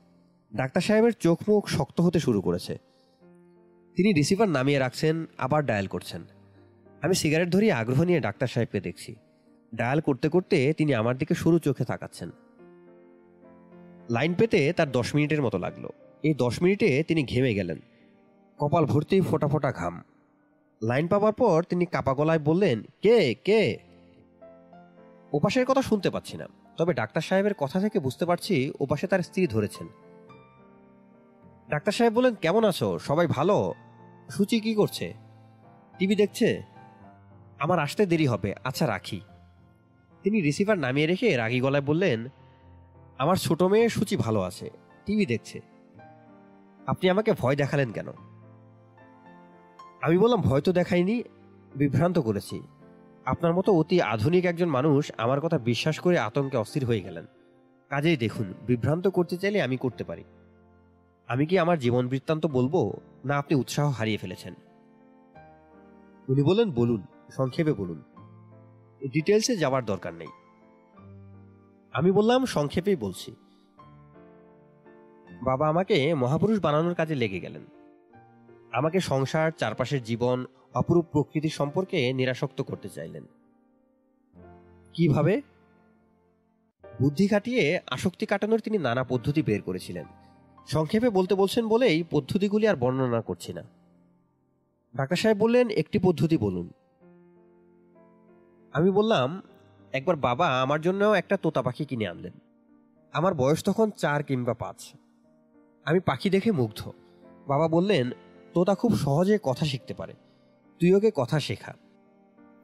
রোজ এর কাছে দাঁড়িয়ে বলবি, হিমু হিমু একদিন দেখবি সে সুন্দর করে তোকে ডাকবে, হিমু হিমু আমি মহা উৎসাহে পাখিকে কথা শেখাই। একদিন সত্যি সত্যি সে পরিষ্কার গলায় ডেকে উঠল, হিমু হিমু। আমি আনন্দে কেঁদে ফেললাম। বাবা তখন পাখিটাকে খাঁচা থেকে বের করে একটানে মাথা ধর থেকে আলাদা করে ফেললেন। ডাক্তার সাহেব চাপা গলায় বললেন মাই গড আমি হাসি মুখে বললাম, আপনি চাইলে আরও দু একটা পদ্ধতির কথা বলতে পারি, বলব? না, থাক, আমি আর শুনতে চাচ্ছি না। মানুষের চরিত্রের ভয়ঙ্কর দিকগুলিও আমি যেন জানতে পারি, বাবা সেই ব্যবস্থাও করলেন। কিছু ভয়ঙ্কর ধরনের মানুষের সঙ্গে আমাকে বাস করতে পাঠালেন। তারা সম্পর্কে আমার মামা। পিসাস চরিত্রের মানুষ। বলতে পারেন আমি আমার জীবনের একটি অংশ পিসাসদের সঙ্গে কাটিয়েছি। তবে মামারা আমাকে অত্যন্ত স্নেহ করতেন, যাকে বলে অন্ধ স্নেহ। পাগলদের বিচিত্র মানসিকতা যেন আমি ধরতে পারি, সেজন্য তিনি প্রায়ই বাসায় পাগল ধরে নিয়ে আসতেন। যত্ন করে দুদিন তিন দিন রাখতেন। একজন এসেছিল ভয়াবহ উন্মাদ। সে রান্নাঘর থেকে বটি এনে আমার গায়ে কোপ বসিয়েছিল। পিঠে এখনও দাগ আছে, দেখতে যান। ডাক্তার সাহেব বললেন, না, আজ বরং থাক, আর শুনতে ভালো লাগছে না। এক সপ্তাহ পর ঠিক এই দিনে আবার কথা বলব। আমি ডায়েরিতে লিখে রাখলাম। একটু রাত করে আসুন, দশটার দিকে। আমি বললাম, চলে যেতে বলছেন? হ্যাঁ চলে যান। আমার নিজের শরীরও ভালো লাগছে না। মনে হচ্ছে আপনার গল্প আমাকে এফেক্ট করেছে। যাবার আগে শুধু বলে যান, আপনার বাবার এক্সপেরিমেন্ট কি সফল হয়েছে? আমি উঠে দাঁড়াতে দাঁড়াতে বললাম, সফল হয়নি। বাবার এক্সপেরিমেন্টে ত্রুটি ছিল। তিনি মানুষের অন্ধকার দিকগুলি আমাকে দেখাতে চেয়েছিলেন। আলোকিত দিক দেখাতে পারেননি। আমার প্রয়োজন ছিল ঈশ্বরের কাছাকাছি একজন মানুষ। যে আমাকে শেখাবে ভালোবাসা, আনন্দ, আবেগ এবং মঙ্গলময় মহাসত্য। আমি নিজে এখন সেই রকম মানুষই খুঁজে বেড়াচ্ছি, পাচ্ছি না। পেলে বাবার এক্সপেরিমেন্টের ফল দেখতে পারতাম। ডাক্তার সাহেব বললেন, আপনি বিশ্বাস করেন মহাপুরুষ হওয়া সম্ভব? হ্যাঁ করি। ডাক্তার সাহেব, আরেকটা কথা আপনাকে বলা দরকার। আমি কিন্তু মাঝে মাঝে ভবিষ্যৎবাণী করতে পারি। কিছু একটা বলি, তা লেগে যায়। আপনাকে যখন বললাম, আপনার মেয়ে গরম পানিতে পুড়ে গেছে, তখন আমি নিজে পুরোপুরি নিশ্চিত ছিলাম যে তাই ঘটেছে। আপনি হয়তো লক্ষ্য করেননি যে আমি বলেছি আপনার সবচেয়ে ছোট মেয়ে। আমি জানতাম না আপনার কয়টি মেয়ে আছে। উনি বললেন, কাকতালীয় ব্যাপার, হিমু সাহেব। ঠিক কাকতালীয় নয়, আপনি কি আরেকবার টেলিফোন করে দেখবেন? ডাক্তার সাহেব বললেন, না, আপনি একবার আমাকে বিভ্রান্ত করেছেন। আমি দ্বিতীয়বার আমাকে বিভ্রান্ত করার সুযোগ আপনাকে দেব না। আপনি যথেষ্ট বুদ্ধিমান মানুষ, তবে আমাকে বোকা ভাবারও কোনো কারণ নেই। আমি হেসে ফেললাম। ডাক্তার সাহেব বললেন, আপনি কোথায় যাবেন বলুন। আসুন আমার সঙ্গে, আপনাকে নামিয়ে দেব। চলুন। বেশিরভাগ ডাক্তার নিজের গাড়ি নিজেই চালান। শিক্ষকরা যেমন সবাইকে ছাত্র মনে করেন, ডাক্তাররাও সেরকম সবাইকে রোগী ভাবেন। গাড়িও তাদের কাছে রোগীর মতো। নিজের রোগী অন্যকে দিয়ে ভরসা পান না বলে তারা নিজেদের গাড়ি নিজেরাই চালান। তবে ইনি ব্যতিক্রমী ডাক্তার, কারণ তার গাড়ি ড্রাইভার চালাচ্ছে। তিনি হাত পা সরিয়ে পিছনের সিটে বসেছেন। আমি তার পাশে বসলাম। পান খাবেন হিমু সাহেব? জি না। পান খাওয়ার এমন বিশ্রী অভ্যাস এক রোগী আমাকে ধরিয়ে দিয়ে গেছে। আমি জন্মেও পান খেতাম না। সেই রোগী রূপার তৈরি এক পানের কোটা বের করে বলল, পান খাবেন ডাক্তার সাহেব? আমি কোটা দেখে মুগ্ধ হয়ে একটা পান নিলাম। সেই থেকে শুরু। এখন দিন রাত পান খাই। পান কেনা হয় পণ হিসাবে। আমি বললাম, সব বড় জিনিস ছোট থেকে শুরু হয়। ঠিক বলেছেন। You start by killing a bird you end up killing a man আপনি নামবেন কোথায়? আমি বললাম, যে কোনো এক জায়গায় নামিয়ে দিলেই হবে। সে কি পার্টিকুলার কোথাও নামতে চান না? জি না। আচ্ছা ডাক্তার সাহেব, আমার এক বন্ধুকে কি আপনার কাছে নিয়ে আসতে পারি? অবশ্যই পারেন। উনিও কি আপনার মতো? আমি বললাম, না। আমরা কেউই কারও মতো নই, ডাক্তার সাহেব। আমরা সবাই আলাদা। আমার কাছে আনতে চাচ্ছেন কেন? আমি বললাম, ওই ভদ্রলোকের একটা সমস্যা আছে। উনি থাকেন খিলগাঁও, একতলা বাসা। ওনার বাড়ির সামনে কোনো গাছপালা নেই, কিন্তু তিনি সবসময় বাড়ির সামনে একটা প্রকাণ্ড আম গাছ দেখেন। এর মানে কি? ডাক্তার সাহেব বললেন, ভদ্রলোককে একবার নিয়ে আসবেন। আচ্ছা আনব। হিমু সাহেব, জি, চলুন আমার সঙ্গে, আমার বাসায় চলুন, একসঙ্গে ডিনার করব। আপত্তি আছে? আমি বললাম, না, আপত্তি নেই। আমরা ধানমন্ডির তিন নম্বর রোডে কম্পাউন্ড দেওয়া দোতলা একটা বাসার সামনে থামলাম। গেটটা খোলা। গেটের সামনে জটলা হচ্ছে। জানা গেল এ বাড়ির ছোট্ট মেয়েটা কিছুক্ষণ আগে গরম পানির গামলায় পড়ে ঝলসে গেছে। তাকে অ্যাম্বুলেন্স এসে হাসপাতালে নিয়ে গেছে। ডাক্তার ইরতাজুল করিম ছুটে ভেতরে চলে গেলেন। আমি একা একা দাঁড়িয়ে রইলাম। ডাক্তার সাহেব প্রায় সঙ্গে সঙ্গে ফিরলেন। যান্ত্রিক গলায় বললেন, চেম্বার থেকে ফিরে আমি সবসময় গরম পানিতে গোসল করি। ঘরে ওয়াটার হিটার আছে। আজই হিটারটি কাজ করছিল না বলে আমার জন্য গরম পানি করেছে। আমি বললাম, খুব বেশি পড়েছে? ডাক্তার সাহেব নিচু গলায় বললেন হ্যাঁ। তাকে অজ্ঞান অবস্থায় হাসপাতালে নেওয়া হয়েছে। আমি বললাম, চলুন, আমরাও হাসপাতালে যাই। ডাক্তার সাহেব ক্লান্ত গলায় বললেন, আপনাকে হাসপাতালে যেতে হবে না। সরি, আপনাকে আজ ডিনার খাওয়াতে পারছি না। মোর্শেদ সাহেব সম্ভবত বাসায় ফেরেননি। এখন সবে সন্ধ্যা। যাদের ঘরে কোনো আকর্ষণ নেই, তারা সন্ধ্যাবেলায় ঘরে ফেরে না। ঠিক সন্ধ্যায় তারা এক ধরনের অস্থিরতায় আক্রান্ত হয়। এই অস্থিরতা শুধু মানুষদের বেলাতেই যে হয়, তা না। পশু পাখিদের ক্ষেত্রেও হয়। সেই কারণেই হয়তো সব ধর্মে সন্ধ্যা হলো উপাসনার সময়। মনের অস্থিরতা দূর করে মনকে শান্ত করার এক বিশেষ প্রক্রিয়া। পরম রহস্যময় মহাশক্তির কাছে আবেদন, আমাকে শান্ত করো। আমার অস্থিরতা দূর করো। দিনের কর্ম সাধিতে সাধিতে ভেবে রাখি মনে মনে। কর্ম অন্তে সন্ধ্যাবেলায় বসিব তোমারই শোনে। খোলা গেট দিয়ে ঘরে ঢুকলাম। ঘর অন্ধকার, তবে দরজায় তালা নেই। কয়েকবার ধাক্কা দিতেই মোর্শেদ সাহেব দরজা খুলে দিলেন। মুখ শুকিয়ে কালো হয়ে আছে, মাথা ভেজা। কি ব্যাপার মোর্শেদ সাহেব? কিছু না ছোট মামা, আসুন ভেতরে আসুন। আমি বললাম, শরীর খারাপ আপনার? জি, দুপুরে একবার অ্যাপিলেপটিক সিজার হলো। মেঝেতে পড়েছিলাম, ঘরে কেউ ছিল না। আমি বললাম, একা থাকেন? জি। বাতি জ্বালাননি কেন? সন্ধ্যাবেলা বাড়িঘর অন্ধকার দেখলে ভালো লাগে না। মোর্শেদ সাহেব বাতি জ্বালালেন। আমি বসতে বসতে বললাম, আপনার আত্মীয় স্বজন কেউ নেই? ওদের কাউকে সঙ্গে এনে রাখতে পারেন না? আপনি অসুস্থ মানুষ। একজন কারও তো আপনার সঙ্গে থাকা দরকার। উনি বললেন, ছোট ভাই আছে, সে কানাডায় থাকে। ছোট বোন ঢাকাতে আছে, ওর নিজের স্বামী সংসার আছে। ওকে বিরক্ত করতে ইচ্ছা করে না। আমি হলাম সবার বড়। এশার সঙ্গে আপনার কি এর মধ্যে দেখা হয়েছে? উনি বললেন, জি, দেখা হয়েছে। ও এসেছিল। নিজে এসেছিল? বাহ, ভালো তো। মোর্শেদ সাহেব বললেন, ওর দাদিমাকে নিয়ে এসেছিল। আমাকে বোঝালো যে ডিভোর্সটাই আমাদের দুজনের জন্য মঙ্গলজনক। আমিও দেখলাম, এসা ঠিকই বলছে।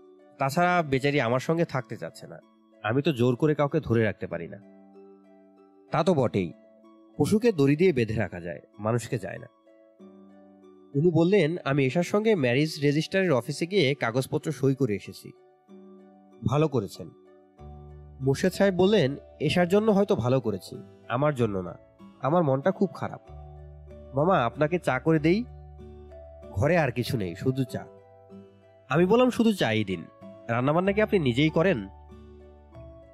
উনি বললেন, চাটা নিজেই বানাই। বাকি খাবার হোটেল থেকে খেয়ে আসি। সেখানেও বেশি দিন খাওয়া যাবে না। গেলেই টাকার জন্য তাগাদা দেয়। আচ্ছা মামা, আমার ক্যামেরাটা বিক্রির ব্যবস্থা করেছেন? এর সঙ্গে আলাদা একটা জুম লেন্স আছে। লেন্সটা আমার ভাই কানাডা থেকে পাঠিয়েছে। আমি বললাম, আপনার ভাইয়ের কাছে কিছু টাকা পয়সা চেয়ে চিঠি লিখলে কেমন হয়? উনি বললেন, না না, তা হয় না, ছোট ভাই তো। আপনি ক্যামেরা বিক্রির ব্যবস্থা করে দিন। আমি বললাম, ক্যামেরা বিক্রির টাকা যখন শেষ হয়ে যাবে, তখন কি করবেন? উনি বললেন, আমি বেশি দিন বাঁচব না ছোট মামা। আমার শরীর খুব খারাপ। নতুন একটা উপসর্গ দেখা দিয়েছে। আগে ছিল না। কি উপসর্গ? মাথার ভেতর ঝিঝি পোকাটাকে ঝিঝি শব্দ হয়। সবসময় যদি হতো, তাহলে আমি অভ্যস্ত হয়ে যেতাম। সব সময় হয় না। মাঝে মাঝে হয়। আমি চা খেলাম। মোর্শেদ সাহেবের ঘর দুয়ার দেখলাম। একা মানুষ। কিন্তু ঘর খুব সুন্দর করে গোছানো। দেখতে ভালো লাগে। মোর্শেদ সাহেব, জি ছোট মামা। আপনার ঘর তো খুব সুন্দর করে সাজানো। দেয়ালে ছবি নেই কেন? আপনার এত দামি ক্যামেরা। ঘর ভর্তি ছবি থাকা উচিত। উনি বললেন, ছবি ছিল। অনেক ছবি ছিল। সব এশার ছবি। এশা বলল, আমার ছবি দিয়ে ঘর ভর্তি করে রাখার কোনো মানে আমি দেখি না। তোমার এখন উচিত আমাকে দ্রুত ভুলে যাওয়া। ছবি থাকলে তুমি তা পারবে না। তাছাড়া তুমি নিশ্চয়ই আবার বিয়ে করবে। তোমার নতুন স্ত্রী আমার ছবি দেখলে রাগ করবে। ছবিগুলি তুমি আমাকে দিয়ে দাও। আমি দিয়ে দিলাম। আমি বললাম, ভালো করেছেন। চলুন, আমরা এখন বের হই। মোর্শেদ সাহেব বললেন, কোথায় যাব? আমি বললাম, আমার একটা চেনা ভাতের হোটেল আছে। আপনাকে পরিচয় করে দিয়ে আসি। ওদের রান্না খুব ভালো। তার চেয়ে বড় কথা বাকিতে খাওয়া যাবে। মাস পুরালে টাকা দিতে হবে, তাও না। একসময় দিলেই হলো। মোর্শেদ সাহেব উজ্জ্বল মুখে বললেন, চলুন। ক্যামেরাটা কি এখন দিয়ে দেব? আমি বললাম, দিন। মজনু মিয়া আমাকে দেখেই গম্ভীর মুখে বলল, হিমু ভাই, আপনার সাথে আমার কিছু প্রাইভেট কথা আছে। আমি বললাম প্রাইভেট কথা শুনব। তার আগে আপনি আমার এই ভাগ্নেকে দেখে রাখুন। এর নাম মোর্শেদ। এ আপনার এখানে খাবে। টাকা পয়সা একসময় হিসাব করে দেওয়া হবে। আপনি খাতায় লিখে রাখবেন। মজনু মিয়া বিরস মুখে অন্যদিকে তাকিয়ে রইল। আমি বললাম, অন্যদিকে তাকিয়ে আছেন কেন? উনি বললেন, আপনার সাথে আমার প্রাইভেট কথা আছে। বলুন প্রাইভেট কথা, শুনছি। আসেন, বাইরে আসেন। আমি মোর্শেদকে বসিয়ে রেখে বাইরে এলাম। মজনু মিয়া দুঃখিত গলায় বলল, আমি আপনাকে খুবই পেয়ার করি, হিমু ভাই। আমি বললাম, তা জানি। আপনার উপর মনটা আমার খুব খারাপ হয়েছে। কাজটা আপনি ঠিক করলেন। আমি বললাম, কোন কাজ?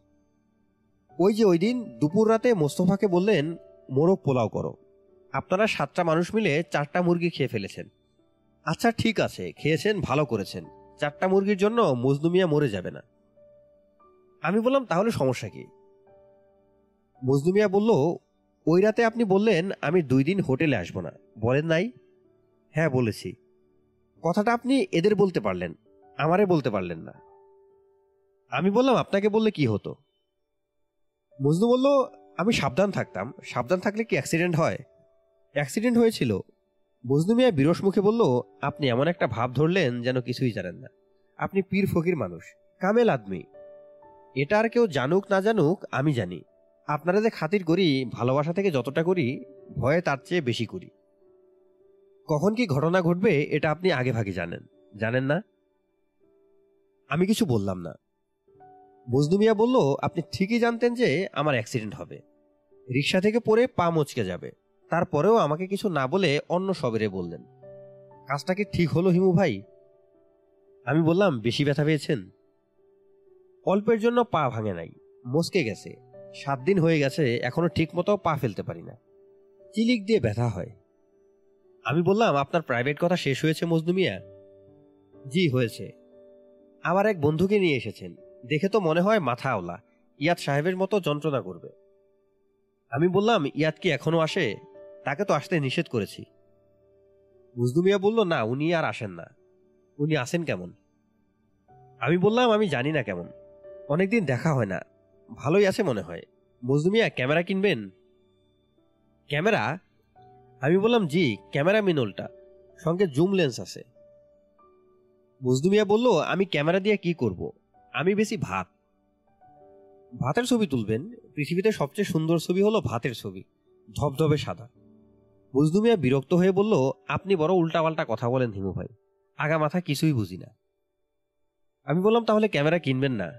জি না, জিনিসটা কিন্তু খুব ভালো ছিল, সস্তায় সেরে দিতাম।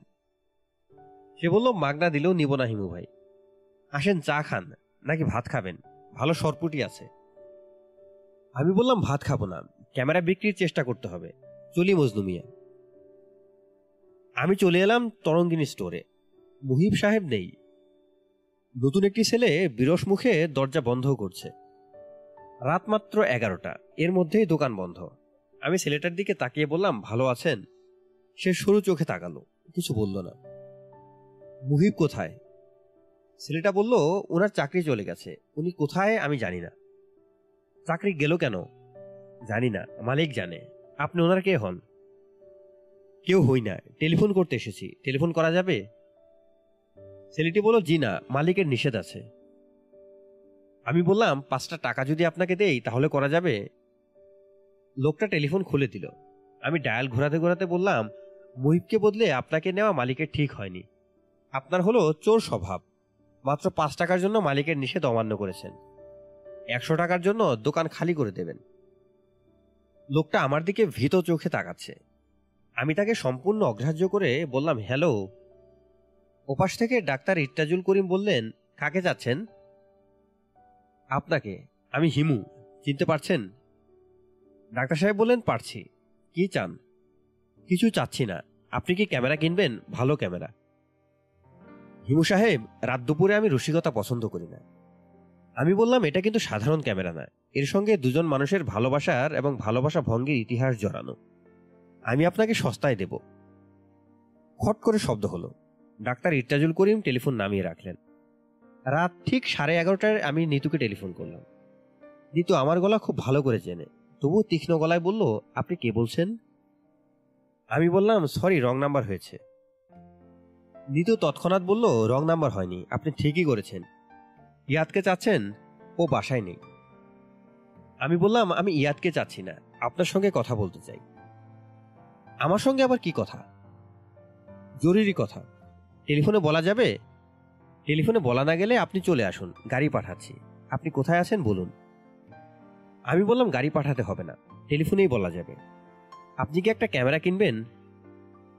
নিতু বলল, কি কিনবো? Camera. Single lens, reflex camera. Automatic manual দুটাই আছে প্লাস একটা জুম লেন্স সেকেন্ড হ্যান্ড হলেও ভালো জিনিস।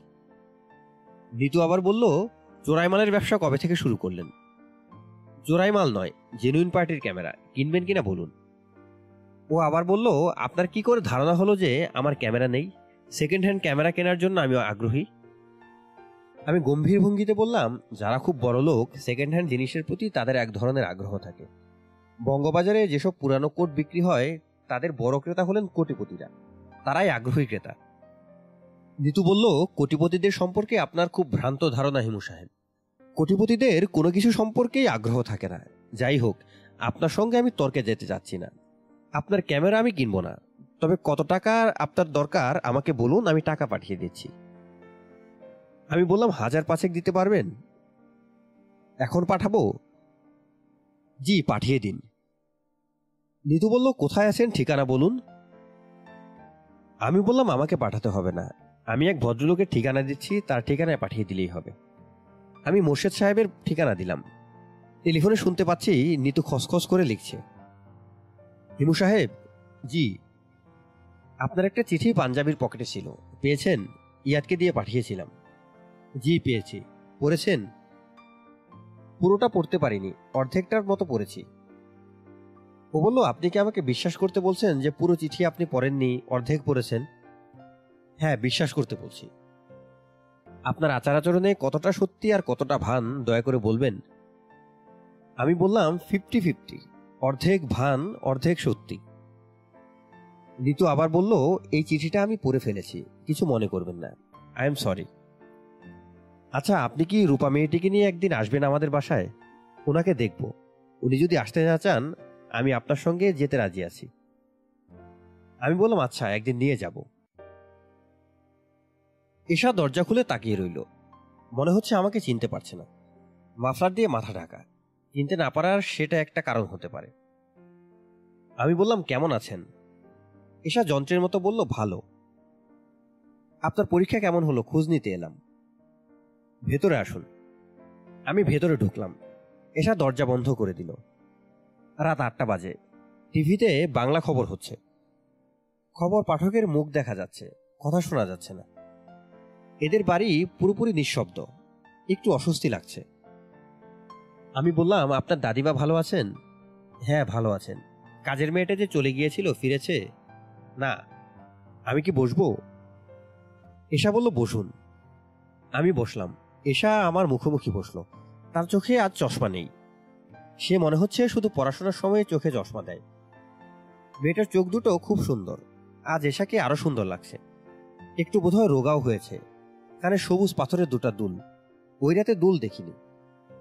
হিমু সাহেব, ওই দিন আপনি আমাদের কিছু না বলে চলে গেলেন কেন? আমি বললাম, আপনি আপনার হাজবেন্ডের সঙ্গে কথা বলছিলেন। কাজে আপনাদের বিরক্ত করলাম না। বিদেয় হয়ে গেলাম। এশা তীক্ষ্ণ গলায় বলল, আমি হাজবেন্ডের সঙ্গে কথা বলছিলাম, আপনাকে কে বলল? ও বলেছে আমি অনুমান করেছি। তারপর মোর্শেদ সাহেবের সঙ্গে কথাও বললাম। ওনার খিলগাঁওর বাসাতেও গিয়েছি। এসা বলল, আমি আপনার ব্যাপার কিছু বুঝতে পারছি না। ওকে কি আপনি আগে থেকেই চিনতেন? আমি বললাম, না, চিনতাম না। ওই রাতেই প্রথম পরিচয় হলো। সঙ্গে সঙ্গে বাসায় চলে গেলেন। সবসময় তাই করেন।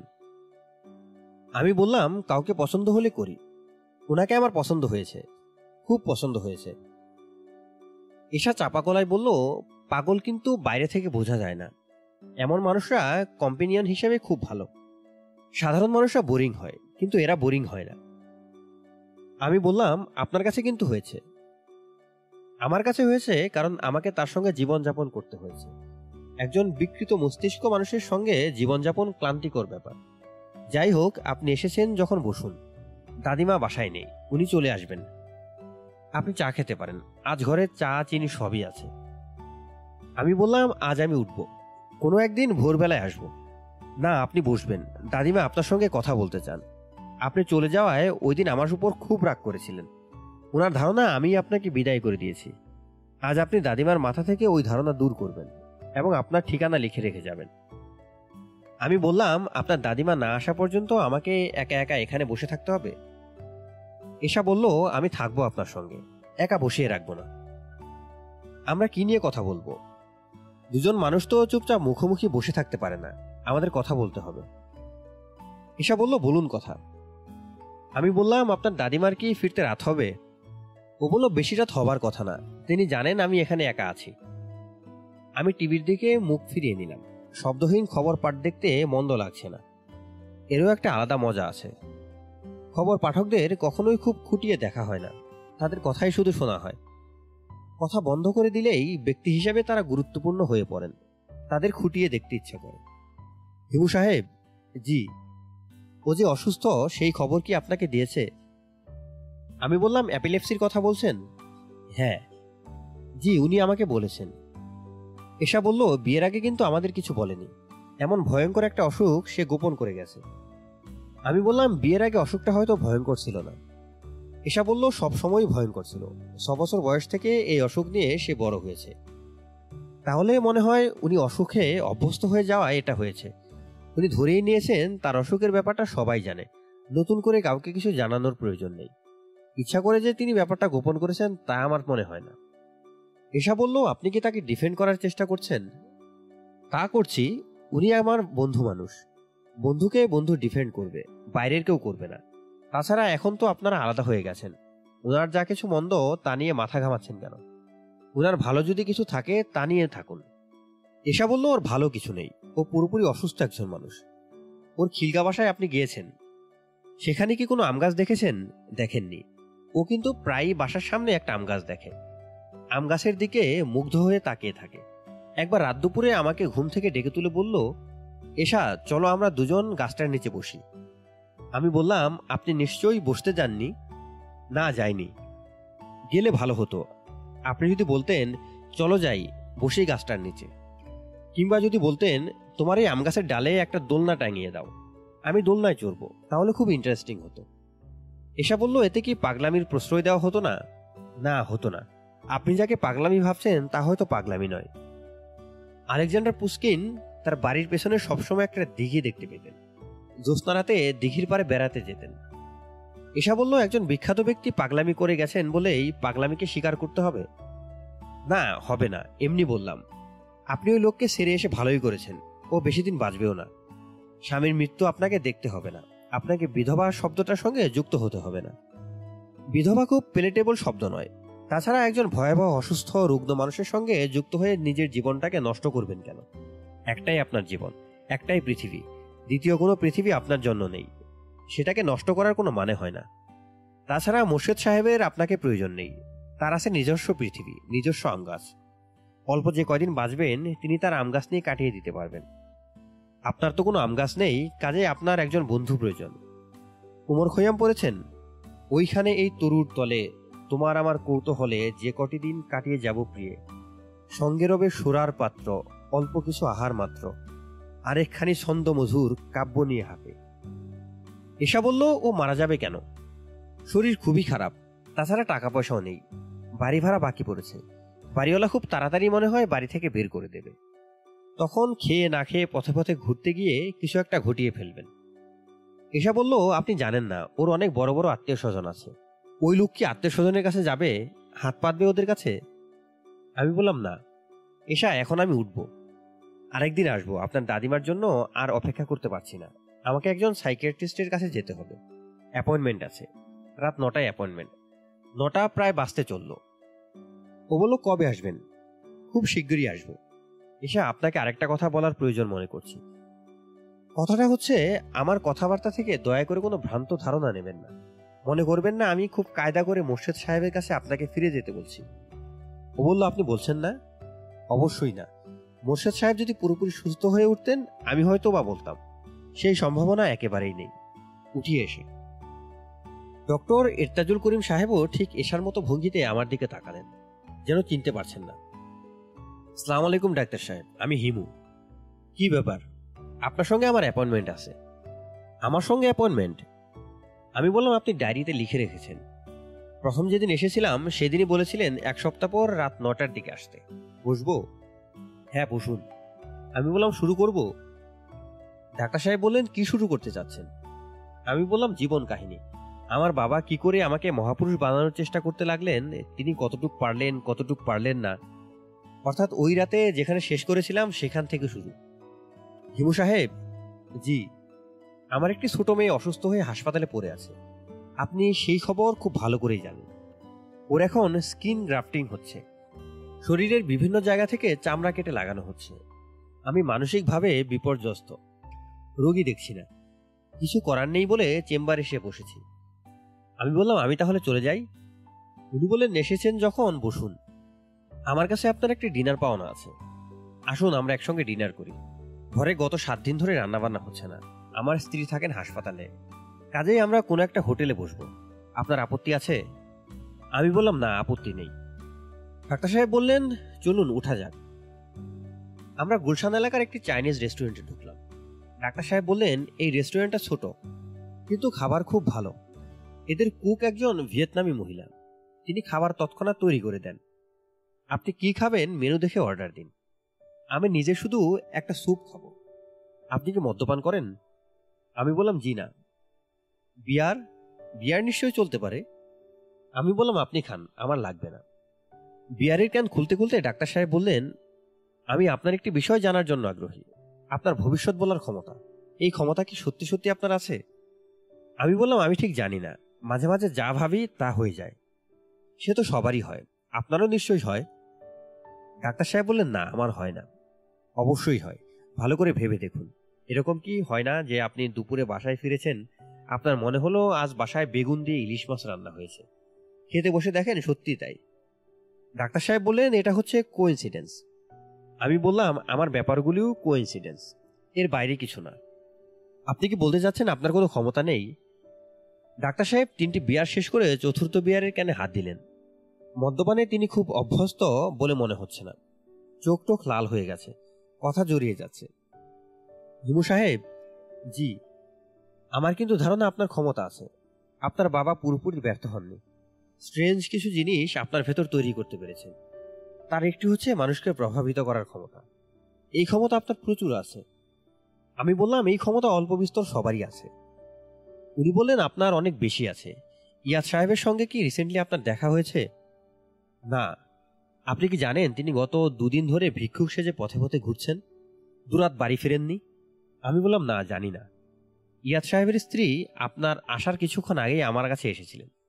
ভদ্রমহিলা যে কি পরিমাণ মানসিক অর্ডিয়েলের ভেতর দিয়ে যাচ্ছেন, তা তাকে না দেখলে বিশ্বাস করা অসম্ভব। আমি বললাম, আপনি তাকে কি বলেছেন? বলেছি, এটা সাময়িক ঝোঁক। ঝোঁক কেটে যাবে। ইয়াদ সাহেব বাসায় ফিরবেন। আপনার কি ধারণা, হিমু সাহেব? আমি বললাম, আমার কোন ধারণার কথা জানতে চাচ্ছেন? ইয়াদ সাহেবের প্রসঙ্গে জানতে যাচ্ছি। ওনার ঝোঁক কাটতে কতদিন লাগবে? বলতে পারছি না। ঝোঁক নাও কাটতে পারে। ডাক্তার সাহেব বললেন, তার মানে? খাওয়া বন্ধ করে আমি সিগারেট ধরাতে ধরাতে বললাম, মানুষ খুব বিচিত্র প্রাণী, ডাক্তার সাহেব। সে সারা জীবন অনেক কিছুই অনুসন্ধান করে ফেরে সেই অনেক অনুসন্ধানের একটি হলো তার অবস্থান। সে কোথায় খাপ খায় তা জানতে চায়। সেই বিশেষ জায়গাটা যখন পেয়ে যায়, তখন তাকে নড়ানো কঠিন হয়ে পড়ে। ডাক্তার সাহেব বললেন, আপনি ভুলে যাচ্ছেন হিমু সাহেব। মানুষ খুব রেশনাল প্রাণী। আমি বললাম, মানুষ মোটেই রেশনাল প্রাণী নয়। সমস্ত পশু পাখি কীটপতঙ্গ রেশনাল, মানুষ নয়। যখন বৃষ্টি হয়, পাখি তখন বৃষ্টির হাত থেকে বাঁচার জন্য গাছের নিচে আশ্রয় নেয়। এর কোনো ব্যতিক্রম নেই। মানুষের ভিতর ব্যতিক্রম আছে। এদের কেউ কেউ ইচ্ছা করে বৃষ্টিতে ভিজে। কেউ কেউ গাছের নিচে দাঁড়ায় ঠিকই, কিন্তু মন পড়ে থাকে বৃষ্টিতে। সে মনে মনে ভিজতে থাকে। হিমু সাহেব, জি, আপনি কিছুই খাচ্ছেন না। খাবারটা কি আপনার পছন্দ হচ্ছে না? আমি বললাম, জি না। সব কিছুর মধ্যেই ধোয়া ধোয়া গন্ধ পাচ্ছি। ডাক্তার সাহেব বিল মিটিয়ে উঠে দাঁড়াতে দাঁড়াতে বললেন, আপনাকে কোথায় নামিয়ে দেব বলুন? আমি বললাম, কোথাও নামাতে হবে না। আমি এখান থেকে হেঁটে হেঁটেই চলে যাব। অনেকটা দূর কিন্তু। আমি বললাম, খুব দূর নয়। আবার কবে আপনার কাছে আসব, ডাক্তার সাহেব? উনি বললেন, আপনাকে আর আসতে হবে না। আমি আপনার চিকিৎসা করাবো না। আমি বললাম, আপনার কি ধারণা আমি অসুস্থ না? বুঝতে পারছি না। আচ্ছা গুড নাইট। বাসায় ফিরতে ফিরতে রাত একটা বেজে গেল। মেসের অফিসে বাতি জ্বালিয়ে জীবনবাবু বসে আছেন। আমাকে দেখেই বললেন, আপনার জন্য বসে আছে হিমু ভাই। আপনাকে বলেছি না, আমি একটা ভয়ঙ্কর বিপদে পড়েছি। আমি বললাম, বিপদের কথাটা বলতে চান? জি, আসুন আমার ঘরে, বসুন। জীবনবাবু অনেকক্ষণ আমার ঘরের চৌকিতে বসে থেকে কিছু না বলেই চলে গেলেন। খুব ঝাঁকিয়ে শীত পড়েছে। আমার ঘরের জানালার একটা কাজ ভাঙা। শীতের ঠান্ডা হাওয়া আসছে। জীবনবাবুকে বলতে মনে থাকে না। আজ কি বার? বৃহস্পতিবার পাশের ঘরে তাস খেলা হচ্ছে, হইচই শোনা যাচ্ছে। বিছানায় যাবার পর লক্ষ্য করলাম মাথা ধরা শুরু হয়েছে। ইরতাদুল করিম সাহেবকে এই মাথা ধরার কথাটা বলা হয়নি। টেলিফোন করার জায়গা পাচ্ছি না। গ্রিন ফার্মেসি বন্ধ। কম্পিউটারের নতুন একটা সার্ভিস সেন্টার হয়েছে। ওদের টেলিফোন আছে, গেলেই টেলিফোন করতে দেয়। সার্ভিস সেন্টারটিও বন্ধ। এসেছি তরঙ্গিনী স্টোরে। নতুন ছেলেটা আমাকে দেখেই বলল, টেলিফোন নষ্ট। মিথ্যা বলছে বোঝাই যাচ্ছে, বলার সময় মুখের চামড়া শক্ত হয়ে গেছে। সে মনে হয় আগে থেকে ঠিক করে রেখেছিল। আমাকে দেখলেই বলবে, টেলিফোন নষ্ট। আমি আন্তরিক ভঙ্গিতে বললাম, গোটা দশেক টাকা দিলে কি ঠিক হবে? সে বলল, বললাম তো নষ্ট। আমি বললাম, আপনার চাকরি কতদিন হয়েছে?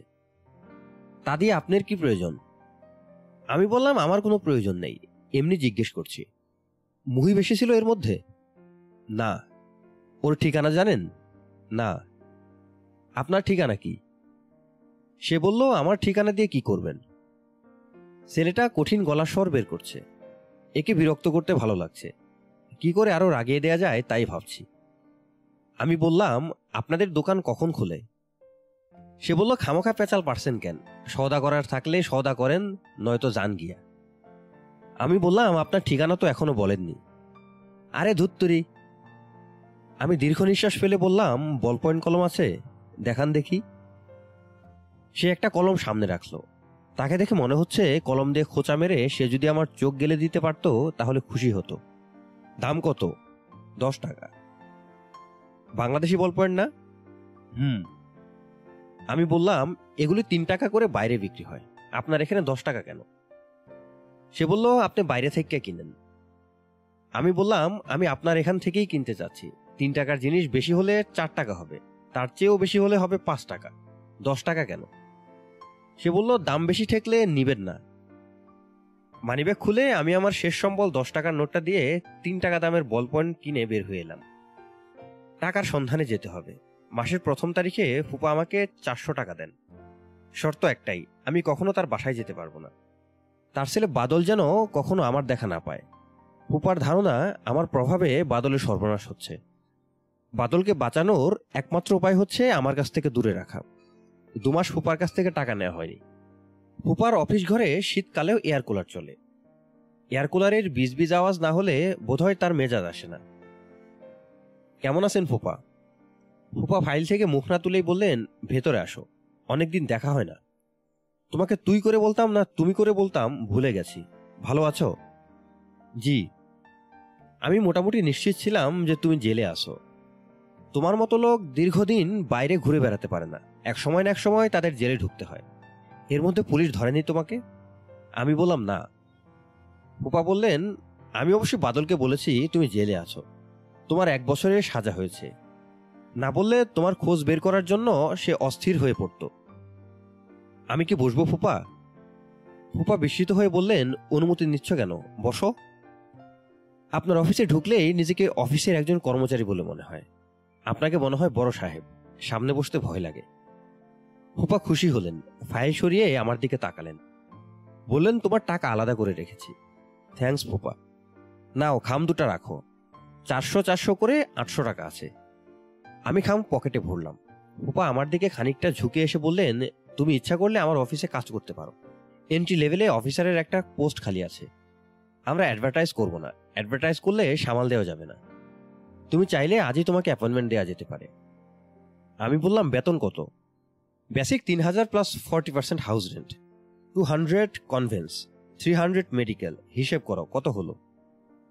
আমি বললাম, জটিল হিসাব আমাকে দিয়ে হবে না ফুপা তবে আমি খুব ভালো একজন লোক দিতে পারি ভেরি অনেস্ট উনি বললেন, তোমার কাছে তো আমি লোক চাইনি। তা চাননি? তবু হাতে যখন আছে, তখন বললাম। আমার জানা মতে, তার মতো মানুষ এই পৃথিবীতে দ্বিতীয় কেউ নেই। এর উপর আমি আটশো টাকা বাজি রাখতে পারি। এই টাকাটাই আমার সম্বল। আপনি যদি এমন কাউকে পান যে ওই লোকটার মতো, তাহলে আমি সঙ্গে সঙ্গে আপনাকে আটশো টাকা দিয়ে দেব। ফুপা চুরুট ধরাতে ধরাতে বললেন, কি আছে লোকটার যা অন্য কারোর নেই? আমি বললাম, সে তার বাড়ির সামনে একটা আম গাছ দেখতে পায়। যদিও সেখানে কোনো গাছ নেই কোনো কালে ছিলও না। সে পরিষ্কার আম গাছ দেখে, গাছে পাখি বসে থাকতে দেখে, পাখির কিচিরমিচির শুনতে পায়। ফুপা বিস্মিত হয়ে বললেন, তুমি এই বদ্ধ উন্মাদকে আমার এখানে চাকরি দিতে যাচ্ছ? জি ফুপা কেন বলো তো? আমি বললাম, ভদ্রলোকের চাকরির খুব দরকার, উনি অসুস্থ, অ্যাপিলেপসি আছে। আগে ভালো চাকরি করতেন, এখন চাকরি নেই। যদি চাকরি হয়, মানসিক শক্তি পাবেন। এতে শরীর সুস্থ হতে থাকবে। ফুপা বললেন, তোমার ধারণা আমার অফিস পাগল সারাবার কারখানা? না, তা হবে কেন? উনি আবার বললেন, একে উন্মাদ, তার উপর অ্যাপিলেপটিক পেশেন্ট। তাকে তুমি আমার এখানে চাকরি দেবার কথা ভাবলে কি করে বলো তো? আমি বললাম, আর ভাববো না ফুপা, এখন তাহলে যাই। যাও, খবরদার বাসায় আসবে না। আমি বললাম, বাদল আছে কেমন? ও ভালোই আছে, তোমার প্রভাব থেকে দূরে আছে, ভালো না থাকার তো কোনো কারণ নেই। আমি বললাম, আমি কি ওর সঙ্গে টেলিফোনে কথা বলতে পারি ফুপা? অনেকদিন দেখি না, কথা বলতে ইচ্ছা করে। অসম্ভব, টেলিফোন করতে পারবে না। একেবারেই অসম্ভব। বলব, ঢাকা সেন্ট্রাল জেল থেকে বিশেষ অনুমতি নিয়ে টেলিফোন করা হচ্ছে। দু মিনিট কথা বলব, দু মিনিটে কি আর হবে? ফুপা বললেন, কিছু হবার থাকলে দু মিনিটেই হবে। বাদলের মাথা খারাপ হয়েই আছে। ঠিক করার চেষ্টা করছি। তোমার টেলিফোন পেলে আর ঠিক হবে না। হিমু, তুমি বিদায় হও। Clear out. এখন থাকো কোথায়? কোথায় থাকি বলতে যাচ্ছিলাম। ফুপা আমাকে থামিয়ে দিয়ে বললেন, থাক, বলতে হবে না, জানতে চাচ্ছি না। আমি ঘর ছেড়ে বেরোবার আগে বললাম, ফুপা, বাদলের ব্যাপারে একটা ক্ষুদ্র সমস্যা হতে পারে। ওই সমস্যাটা নিয়ে কি ভেবেছেন? কি সমস্যা? আমি জেলে আসি শুনে সেও ভাবতে পারে জেলে যাওয়াটা প্রয়োজনীয়, কাজেই জেলে যাওয়ার একটা চেষ্টা করতে পারে। ফুপার মুখ গম্ভীর হয়ে গেল। আমি চলে এলাম। মজনুমিয়ার ভাতের হোটেলে যেতে হবে, ভাতের বিল দিতে হবে। অনেক টাকা বাকি পড়ে আছে। মজনুমিয়ার হোটেলে খুব ভিড়। প্রচুর কাস্টমার সবার জায়গা হচ্ছে না। কেউ কেউ দাঁড়িয়ে আছে। মজদুমিয়ার টাকা গুনতে হিমশিম খাচ্ছে। আমাকে দেখে শীতল গলায় বলল, ভাইজান, কথা আছে। কি কথা? সাধারণ না প্রাইভেট প্রাইভেট আমি প্রাইভেট কথা শোনার জন্য অপেক্ষা করতে লাগলাম। বসার জায়গা নেই, দাঁড়িয়ে থাকতে হচ্ছে। মজদুমিয়া তার ছোট ভাইটাকে ক্যাশে বসিয়ে এগিয়ে এলো। আমি বললাম, খুব ভালো বিজনেস হচ্ছে মজদুমিয়া ব্যাপার কি? সে বলল, ব্যবসাপাতি হইল আপনার ভাগ্যের ব্যাপার। কখন কি হয় কিছুই বলা যায় না। কয়েকদিন ধরে দেখতেছি আমার সামনের হোটেলের সব বান্ধা কাস্টমার এইখানে আসতেছে। আমি বললাম বয় বাড়াতে হবে, এরা পারছে না। আরও কয়েকজন নিন।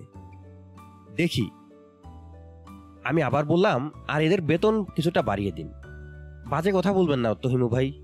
বাজে কথা শুনতে ভালো লাগে না। আচ্ছা যান, বাজে কথা বলব না। আপনার প্রাইভেট কথা শুনব। প্রাইভেট কথাটা কি? বজদুমিয়া বলল, আপনি যে আপনার এক ভাগ্নেকে গসাই দিয়ে গেছেন, তার আছে মৃগী ব্যারাম। ওই দিন দুপুরে শরীর কাঁপতে কাঁপতে পড়ে গেল। কেলেঙ্কারি অবস্থা। কাস্টমাররা সব খাওয়া ফেলে উঠে দাঁড়িয়েছে। আমি বললাম, তাতে অসুবিধা কি? অসুবিধা আছে না। এরকম রোগী নিয়ে কারবার করলে তো হবে না ভাইজান। দোকানের বদনাম হবে। লোক আসা কমে যাবে। আপনি ওনারে আমার দোকানে আসতে নিষেধ করে দেবেন। আমি বললাম আচ্ছা নিষেধ করে দেব। মজনু বলল, আপনি রাগ হলেও কিছু করার নাই। আপনার জন্য সব মাপ। কিন্তু হিমু ভাই, পাগল, ছাগল, মৃগী, রোগী, এদের আমি দোকানে ঢোকাবো না। ওই দিন আপনার ভাগ্নেরে দেখে আমি কানে হাত দিয়েছি। অনেক কাস্টমার বাইরে দাঁড়া হয়েছিল। গন্ডগোল দেখে ভেতরে ঢুকে নাই আপনার ভাগ্নেরে আমি বলে দিয়েছি, আর যেন এখানে না আসে। আপনি নিজেই বলে দিয়েছেন? জি ভাইজান, আমিই বলেছি। মৃগরোগী আমার দরকার নাই। আমি পকেট থেকে সিগারেট বের করতে করতে বললাম, রুগ্ন মানুষের প্রতি মমতা দেখানোর বদলে আপনি দেখাচ্ছেন ঘৃণা। এটা কি ঠিক হচ্ছে? রোগটা তো আপনারও হতে পারত। তাছাড়া এই যে আজ আপনার দোকানে এত বিক্রি বেড়েছে, হয়তো আমার ভাগ্নের কারণেই বেড়েছে। এই কদিন তাকে যত্ন করে খাইয়েছেন বলেই বেড়েছে। এখন তাকে বিদায় করে দিয়েছেন, দেখা যাবে হুট করে বিক্রি বাটা পড়ে যাবে। মজদুমিয়া বলল, আমাকে ভয় দেখায় লাভ নাই হিমু ভাই। আমি ভয় খাওয়ার লোক না। ওই মৃগী রোগী আমি আর দোকানে ঢুকতে দেব না। আচ্ছা ঠিক আছে। মজনু আবার বলল, আপনি মনে কিছু নিবেন না হিমু ভাই। আপনার জন্য আমি আসি অন্য কারও জন্য না। আমি মজনু মিয়ার টাকা পয়সা মিটিয়ে মোর্শেদ সাহেবের খোঁজে গেলাম। খিলগাঁওয়ে তার বাড়িতে তাকে পাওয়া গেল না। ঘর তালাবদ্ধ। বাড়িওয়ালাকে খুঁজে বের করলাম। বয়স্ক ভদ্রলোক। তিনি আমাকে খুব আন্তরিকতার সঙ্গেই ঘর নিয়ে বসালেন। বললেন, উনি বাসা ছেড়ে দিয়েছেন। আমি বললাম, কোথায় আছেন জানেন? জি না। বাসা সেরেছেন কবে? গত পরশু। দু মাসের ভাড়া পাওনা ছিল। উনি ভাড়াটারা সব মিটিয়ে দিয়ে গেছেন। আমি বললাম, থাক, ভাড়া দিতে হবে না। বাদ দেন, রাজি হলেন না। জিনিসপত্রগুলি কোথায়? ভদ্রলোক বললেন, জিনিসপত্র তো কিছু ছিল না। একটা খাট, কিছু চেয়ার টেবিল, ওইসব একটা ঘরে তালা দিয়ে রেখেছি। বলেছি, একসময় এসে নিয়ে যাবেন। কোনো অসুবিধা নাই। ভদ্রলোকের উপর মায়া পড়ে গিয়েছিল, বুঝলেন? ভালো চাকরি করছিল, সুন্দর সংসার, হঠাৎ কি হয়ে গেল দেখেন, সব সারখার। যাবার সময় বাসার সামনের খোলা জায়গাটায় দাঁড়িয়ে খুব কাঁদছিলেন, দেখে মনটা খারাপ হয়ে গেল। আমার বড় বৌমা বলল, বাবা, ওনাকে বলেন, বাসাটা সারার দরকার নাই। ওনাকে থাকতে বলেন, এইগুলি হচ্ছে ভাই ভাবের কথা। সংসার তো ভাই ভাবের কথায় চলে না। আমি বললাম, তা তো ঠিকই। ভদ্রলোক আবার বললেন, বিনা পয়সায় থাকতে দিলে আমার চলে কি করে? আমি তো এতিমখানা খুলি নাই। এই কথাই বৌমাকে বোঝায় বললাম। আমি বললাম, উনি কি বললেন? কিছু বলে নাই, চুপ করেছিল, লক্ষ্মী মেয়ে। শ্বশুরের মুখের উপর কোনো কথা বলবে না। তারপর শুনি রাতে ভাত না খেয়ে শুয়ে পড়েছে। আমি বললাম, ভাত খাও নাই কেন মা? সে বলল, মানুষটার জন্য মনটা খুব খারাপ লাগছে বাবা। ভাত খেতে ইচ্ছা করছে না। কি রকম করে কাঁদছিল? যাই হোক, মেয়ে ছেলের কথা বাদ দেন। মেয়ে ছেলে বিড়ালের জন্যও কাঁদে। এখন বলেন, আপনি ওনার কে হন? আমি বললাম, আমি সম্পর্কে মামা হই। ও আচ্ছা খুশি হয়েছি আপনার সঙ্গে কথা বলে। আমি বললাম, আপনার বড় বৌমাকে একটু ডাকবেন? কেন? একটু দেখব। ভালো মানুষ দেখার মধ্যেও পুণ্য আছে। যদি অসুবিধা না হয়, একটু ডাকুন। ভদ্রলোক বিস্মিত হয়েই তার বড় বৌমাকে ডাকলেন। সাদা সিধা সরল চেহারার মেয়ে। দু বছরের একটা বাচ্চা কুলে নিয়ে দাঁড়িয়ে আছে। কত বয়স হবে মেয়েটির? খুব বেশি হলে উনিশ কুড়ি? তার কোলের শিশুটিও অবিকল তার মতো দেখতে। মা এবং শিশু যেন একই সাচে তৈরি। আমি বললাম, আপনি কেমন আছেন? মেয়েটি জবাব দিল না। আমি বললাম, আপনার ছেলেটার কি নাম রেখেছেন? মেয়েটি এই প্রশ্নেরও জবাব দিল না। বাচ্চা নিয়ে ভেতরে চলে গেল। বাড়িওয়ালা ভদ্রলোক বললেন, আমার বৌমা খুব লাজুক স্বভাবের। বাইরের কারোর সঙ্গে কথা বলতে পারে না। আমি বললাম, আমি কথা বলতে চাইও নি, শুধু দেখতে চেয়েছি। আচ্ছা ভাই, যাই। ভদ্রলোক বললেন, আপনার ভাগ্নিকে বলবেন জিনিসপত্র সাবধানে রাখা আছে, যেন চিন্তা না করে। জি আচ্ছা বলব, আপনার অনেক মেহেরবানি। নিতুর একটি চিঠি এসেছে। নিতুর স্বভাবও দেখা যাচ্ছে ইয়াদের মতো। চিঠি পাঠিয়েছে ইংরেজিতে টাইপ করে, ডাকে পাঠায়নি, হাতে হাতে পাঠিয়েছে। নিতুর ম্যানেজার চিঠি নিয়ে এসেছে। তার উপর নির্দেশ, চিঠি আমার হাতে দিয়ে অপেক্ষা করবে এবং জবাব নিয়ে যাবে। বড়লোকের ম্যানেজার শ্রেণির কর্মচারীরা নিজের প্রভু ছাড়া সবার উপর বিরক্ত হয়ে থাকে। এই ভদ্রলোককে দেখলাম মহাবিরক্ত। প্রায় ধমকে স্বরে বলল, কোথায় থাকেন আপনি? কেন বলুন তো? এই নিয়ে দশবার এসেছি। বসে যে একটু অপেক্ষা করব সেই ব্যবস্থাও নেই। মেসের অফিস বন্ধ। একজনকে বললাম একটা চেয়ার এনে দিতে। সে আচ্ছা বলে চলে গেল, আর তার দেখা নেই। আমি গম্ভীর গলায় বললাম, এরপর যখন আসবেন, একটা ফোল্ডিং চেয়ার সঙ্গে করে নিয়ে আসবেন। ম্যানেজারের মুখ কঠিন হয়ে গেল। মনে হচ্ছে এ জাতীয় কথাবার্তা শুনে সে অভ্যস্ত নয়। নিতুর চিঠি বের করে বলল, চিঠি পড়ে জবাব লিখে দিন। আপা বলেছেন জবাব নিয়ে যেতে। আমি বললাম, এখন চিঠি পড়তে পারব না। ম্যানেজার হতভম্ব গলায় বলল, এখন চিঠি পড়তে পারবেন না? জি না। চিঠি আপা পাঠিয়েছেন। আমি হাই তুলতে তুলতে বললাম আপা পাঠাক আর দিদিমণি পাঠাক, চিঠি এখন পড়ব না। কখন পড়বেন? তাও তো বলতে পারছি না। আমার মাথা ধরা রোগ আছে, খারাপ ধরনের মাথা ধরা। এখন সেটা শুরু হয়েছে। আমি খুব ঠান্ডা পানিতে অনেকক্ষণ ধরে গোসল করব। তারপর দরজা জানলা বন্ধ করে ঘুমাবো। ঘুম থেকে উঠে যদি দেখি মাথা ব্যথা সেরেছে, তখন পড়তে পারি, আবার নাও পারি। উনি বললেন, জরুরি চিঠি। আমি বললাম, আমার ঘুমটা চিঠির চেয়েও জরুরি। আপনি বরং এক কাজ করুন, এখন চলে যান। রাতে একবার খোঁজ দেবেন ম্যানেজার সাহেব বললেন আপাকে কি বলব? আপনি চিঠি পড়তে চাচ্ছেন না। আমি ম্যানেজারের মুখের দিকে তাকালাম। সে আমাকে ভয় দেখানোর চেষ্টা করছে। মানুষজন দ্রুত বদলে যাচ্ছে। সবাই ভয় দেখাতে চায়। ভয় দেখিয়ে কাজ সারতে চায়। কেউ ভয় দেখালে উল্টো তাকে ভয় দেখাতে ইচ্ছা করে। ম্যানেজার বেটাকে চূড়ান্ত রকমের ভয় কি করে দেখানো যায়, মাথায় কিছুই আসছে না। ম্যানেজার কঠিন মুখ করে বলল আমি কি ওনাকে বলব যে উনি বলেছেন, যখন ওনার ইচ্ছা করবে, তখন বলবেন। এখন ইচ্ছা হচ্ছে না। আমি হাই তুলতে তুলতে বললাম, বলতে পারেন। আচ্ছা বলব। চিঠিটা সঙ্গে করে নিয়ে যান। রাতে যখন আসবেন, তখন নিয়ে আসবেন। উনি বললেন, আপনি কাজটা ঠিক করছেন না। সবাই তো আর ঠিকঠাক কাজ করে না, কেউ কেউ ভুলভাল কাজ করে। আমি ভুলভাল কাজ করতেই অভ্যস্ত। আপনি চিঠি নিয়ে চলে যান। উনি বলেন জি না, আমি অপেক্ষা করব। বেশ অপেক্ষা করুন, আমার ঘরে একটা চেয়ার আছে। বের করে নিয়ে যান। বারান্দায় বসুন। শুভ বিকাল। আমি চেয়ার বের করে দিলাম। দীর্ঘ সময় নিয়ে গোসল সারলাম। ম্যানেজার বসে আছে মূর্তির মতো। আমি দরজা বন্ধ করে ঘুমোতে গেলাম। ঘুম ভাঙল সন্ধ্যায়। দরজা না খুলেই ডাকলাম, ম্যানেজার সাহেব? জি। আপনি এখনও আছেন? জি। সঙ্গে গাড়ি আছে? আছে। তাহলে তরঙ্গিনী স্টোরে চলে যান। একটা বল পয়েন্ট কিনে আনবেন। চিঠির জবাব লিখতে হবে। আমার কাছে একটা বল পয়েন্ট আছে। দশ টাকা দিয়ে কিনেছিলাম। লেখা দিচ্ছে না। ম্যানেজার বললেন, আমার কাছে কলম আছে। আপনার কলমে কাজ হবে না। আমাকে লিখতে হবে নিজের কলমে। উনি বললেন, তরঙ্গিনী স্টোর থেকেই কিনতে হবে? জি। স্টোরটা কোথায়? বলছি, আপনার কাছে বল পয়েন্টের দাম হয়তো তিন টাকা চাইবে, কিন্তু আপনি দেবেন দশ টাকা। নিতে না চাইলে জোর করে দেবেন। ম্যানেজার নিঃশ্বাস ফেলে বলল, জি আচ্ছা দেব। আপনি দয়া করে চিঠিটা পড়ুন। তার কঠিন ভাব এখন আর নেই। এখন সে ভীত চোখেই আমাকে দেখছে। আমি দরজা খুলে চিঠি নিলাম। ম্যানেজার সাহেবকে তরঙ্গিনী স্টোরটা কোথায় বুঝিয়ে বললাম। ভদ্রলোক এক একবার বলল, অন্য কোনো জায়গা থেকে কিনে আনলে হবে না? আমি কঠিন গলায় বললাম, না। নিতু লিখেছে হিমু সাহেব, আশা করি সুখে আছেন। অবশ্যই আমার আশা করা না করায় কিছু যায় আসে না। আপনি সবসময় সুখেই থাকবেন। এবং আপনার আশেপাশের মানুষদের নানানভাবে বিভ্রান্ত করবেন, বিপদে ফেলবেন। অন্যদের সমস্যায় ফেলতেও সুখ আছে। সেই সুখের ঘাটতি আপনার কখনোই হবে না। আপনি নিশ্চয়ই ইতিমধ্যে জেনেছেন যে আপনার বন্ধু অবশেষে আপনার সুচিন্তিত পরামর্শ গ্রহণ করেছেন। তিনি ভিখারি হয়েছেন। ভিখারির মতো সাজসজ্জা করে পথে পথে ঘুরছেন। এমন হাস্যকর ব্যাপার যে ঘটতে পারে তা কোনোদিনও কল্পনা করিনি। ইয়াদ বুদ্ধিমান নয়। এই তথ্য আপনি যেমন জানেন, আমিও জানি। কিন্তু সে যে কতটা বোকা, তা আপনি চোখে আঙ্গুল দিয়ে আমাকে দেখালেন। ইয়াদের আত্মীয় স্বজনদের আমি বলছি ব্যাপারটা আর কিছুই না। ইয়াদের এক ধরনের খেলা। ওরা ব্যাপারটা সেভাবেই নিয়েছে এবং বেশ মজাও পাচ্ছে।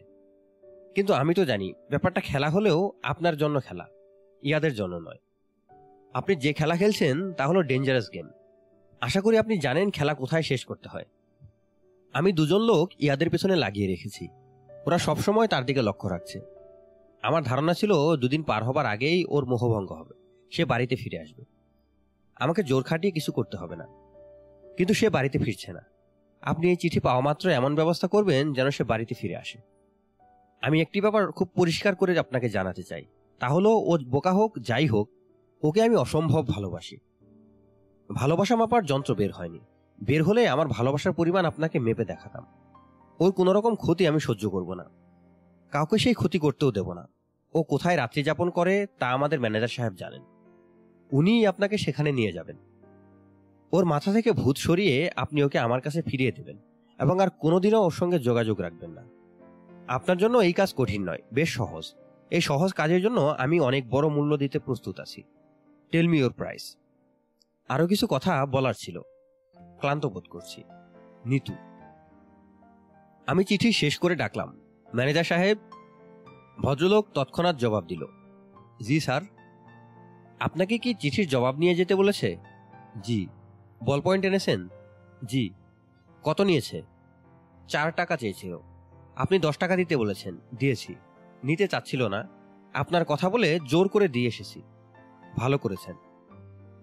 ম্যানেজার বললেন, আপনি কি চিঠির জবাব দেবেন? না, তবে আপনাকে নিয়ে ইয়াদের খোঁজে যাব। চলুন যাওয়া যাক। এখন গেলে ওনাকে পাওয়া যাবে না।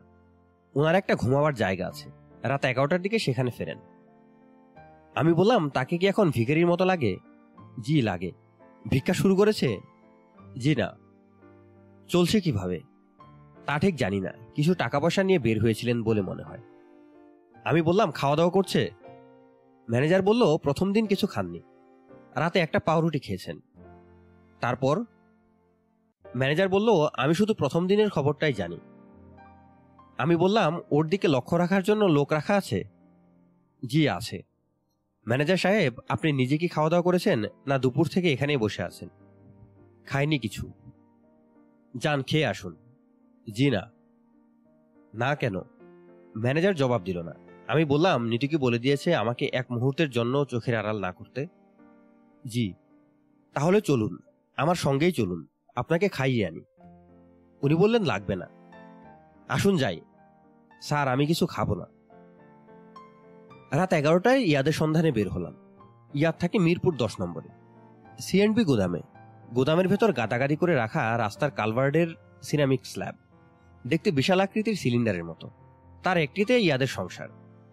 বাইরে থেকে ইয়াদ বলে ডাকতেই সে খুশি খুশি গলায় বলল, চলে আয়। মাথা নিচু করে ঢুকবি। দাঁড়া এক সেকেন্ড, বাতি জ্বালাই। সে কুপি জ্বালালো, আমি ঢুকলাম। ভক করে খানিকটা পচা দুর্গন্ধ নাকে ঢুকলো। আমি বললাম, গন্ধে নারী ভুড়ি উল্টে আসছে রে ইয়াদ। ও বলল, প্রথমে খানিকটা গন্ধ পাবি, তারপর পাবি না। মাথা নিচু করে ঢোক। সিলিন্ডার স্ল্যাবের এক মাথা পলিথিন দিয়ে মোড়ানো, অন্য মাথায় চটের পর্দা, নিচে পুরানো একটা কম্বল লম্বালম্বি করে বিছানো। কম্বলের উপর ইয়াদ হাসি মুখে বসে আছে। ও বলল, তুই আসবি, জানতাম। ইচ্ছা করেই তোকে খবর দেয়নি তুই হচ্ছিস গ্রে হাউন্ড টাইপ গন্ধ শুকে শুকে চলে আসবি। আমার সংসার কেমন দেখছিস? মন্দ না ও বলল মন্দ না মানে? এক্সিলেন্ট শীত টের পাচ্ছিস? না। ও বলল, পূর্ব পশ্চিমে মুখ করা। উত্তরি বাতাস ভেতরে ঢোকার কোনো উপায় নেই। মশা লাগছে? না। ও বলল, এক মুখ পলিথিন দিয়ে ঢাকা, অন্য মুখে চটের পর্দা। মশা ঢোকার কোনো উপায় নেই। আমি বললাম, এরকম আরামের জায়গার খোঁজ পেলি কোথায়? এর চেয়েও আরামের জায়গা আছে, ভাড়া বেশি। আমি বিস্মিত হয়ে বললাম, ভাড়া দিতে হয়? অবশ্যই দিতে হয়। এর ভাড়া কত? ও বলল, দুই টাকা। মাসে দু টাকা? ইয়াদ বিরক্ত হয়ে বলল, তুই কি পাগল টাগল হয়ে গেলি? শ্বাস থাকার আমল ভেবেছিস? পার নাইট দু টাকা। শীতকালে চার্জ বেশি। গরমকালে পার নাইট এক টাকা। মাস চুক্তির কোনো ব্যাপার নেই। আমি বললাম, ভাড়া নেয় কে? ও বলল, সর্দার আছে, সর্দার নেয়। সিএনবির দারোয়ান নেয়, পুলিশ নেয়, অনেক ভাগাভাগি। পুরোপুরি জানি না। আমি বললাম, দু টাকা ভাড়া দিয়ে কেউ থাকে? অবশ্যই থাকে, কোনোটা খালি নেই। তাছাড়া অনেক স্পেস, কোনো কোনোটাই পুরো ফ্যামিলি আটে। চা খাবি? আমি বললাম, তোর এখানে কি চা বানানোর ব্যবস্থা আছে? আরে না, তবে কাছে পিঠেই আছে। ডাক দিলে দিয়ে যাবে। চা, সিগারেট, পান। সুখে আছিস মনে হয়? ও বলল, অবশ্যই সুখে আছি। কোনো রকম চিন্তা ভাবনা নেই। কে কি বলল তা নিয়ে মাথা ব্যথা নেই। কি আরামে ঘুম যে হয়, তুই বিশ্বাস করতে পারবি না। আমার কি মনে হয় জানিস, আরামের ঘুম কি জিনিস, এটা জানার জন্যই আমাদের সবার কিছুদিনের জন্য হলেও ভিখারি হওয়া উচিত। তার উপর ভিখারিদের মধ্যে কমিউনিটি ফিলিং যা আছে, তার তুলনা নেই। বাইরে থেকে আমাদের মনে হয় এক ভিখারি অন্য ভিখারিকে দেখতে পারে না। এটা খুবই ভুল কথা। সবাই সবার খোঁজ রাখে। ধর, সিগারেট খা। আমি বললাম, সিগারেট ধরেছিস? হুঁ, ধরেছি। হাইকোর্ট মাজারের কাছে এক রাতে গাঁজা খেয়েছি। দুটান দিয়ে মাথা ঘুরে পড়ে গেলাম। উঠলাম সকালে। ইয়াদ শব্দ করে হাসল। ইয়াদ গা দুলিয়ে হাসতে লাগল। আমি বললাম, নিতুর কথা মনে হয় না? ইয়াদ কিছুক্ষণ চুপ করে থেকে বলল, না। একেবারেই না? হুম তুই বলাই মনে পড়ল। আমি বললাম, ও কেমন আছে জানতে চাস না? ভালো আছে তো বটে খারাপ থাকবে কেন? আমি আবার বললাম, তোর আসল কাজ কেমন এগুচ্ছে? এগুচ্ছে না, অবশ্যই আমি নিজেও গা করছি না, তারা তো কিছু নেই, হোক ধীরে সুস্থে। আগে ওদের মেন স্ট্রিমের সঙ্গে মিশে নেই, তারপর। আমি বললাম, ওদের মেন স্ট্রিমের সঙ্গে এখনও মিশতে পারিসনি? উহু, ওরা খুব চালাক। বুঝলি হিমু, চট করে ধরে ফেলে যে আমি ওদের একজন না, বাইরের কেউ।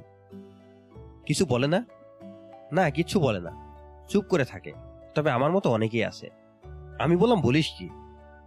নানান ধান্দায় ভিখারি সেজে ঘুরে। বিদেশে আছে বেশ কয়েকটা। এর মধ্যে একটা আছে নেদারল্যান্ডে। বিরাট চোর। চা খাবি কিনা তা তো বলি না। খাবি?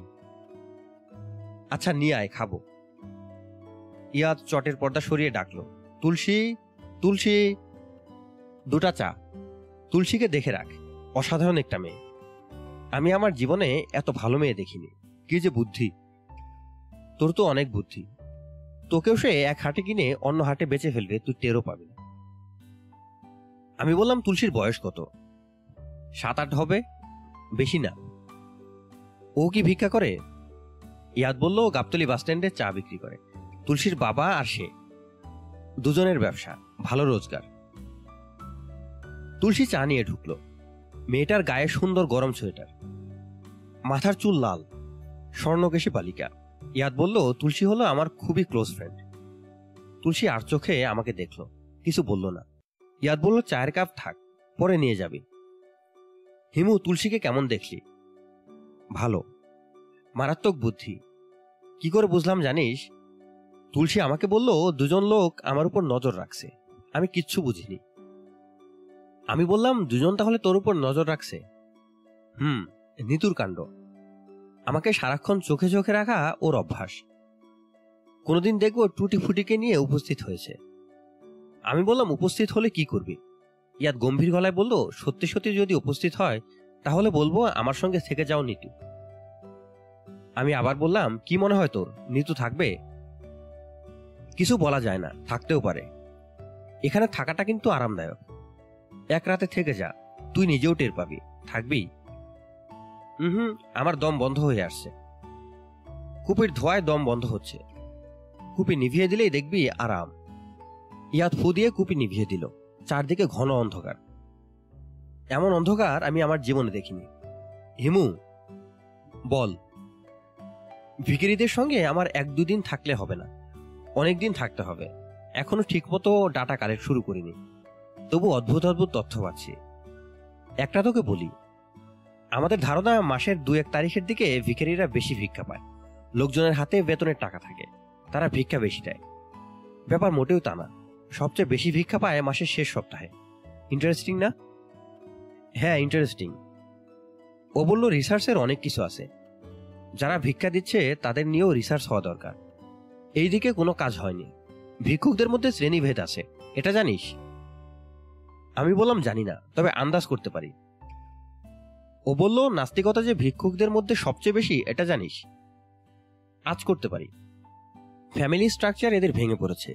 স্বামী স্ত্রী একসঙ্গে থাকে, আবার স্ত্রী অন্য কারোর সঙ্গেও কিছুদিন থেকে স্বামীর কাছে ফিরে আসে। স্বামীর বেলা তো এটা সত্যি। এরা সম্পূর্ণ নতুন ধরনের এক সমাজ তৈরি করেছে। সেই সমাজের আইন কানুন আলাদা। এরা যাযাবরের মতো হয়ে যাচ্ছে। কোথাও এক নাগারে তিন রাতের বেশি থাকবে না। ঘুরে ঘুরে বেড়াবে। তোর কাছে ইন্টারেস্টিং লাগছে? হ্যাঁ লাগছে। ভিখারিদের রোজগার সম্পর্কে আগে যে সমীক্ষা করেছিলাম, সেটা পুরোপুরি ভুল। ভিখারিদের মধ্যে নতুন মা যারা, অর্থাৎ যাদের বাচ্চার বয়স এক মাস, দু মাস তারা খুব ভালো রোজগার করতে পারে। তবে এই সব ক্ষেত্রে নতুন মার শরীর দুর্বল বলে বের হতে পারে না। বাচ্চাটা ভাড়া খাটে। চল্লিশ থেকে পঞ্চাশ টাকা দৈনিক ভাড়া।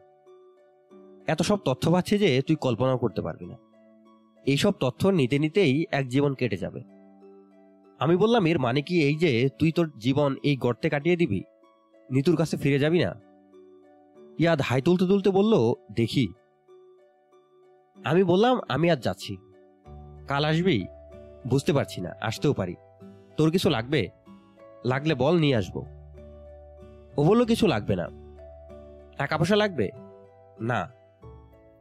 পকেটে রুমাল থাকলে রেখে যা, সর্দি হয়ে গেছে। রুমালের অভাবে সামান্য অসুবিধা হচ্ছে।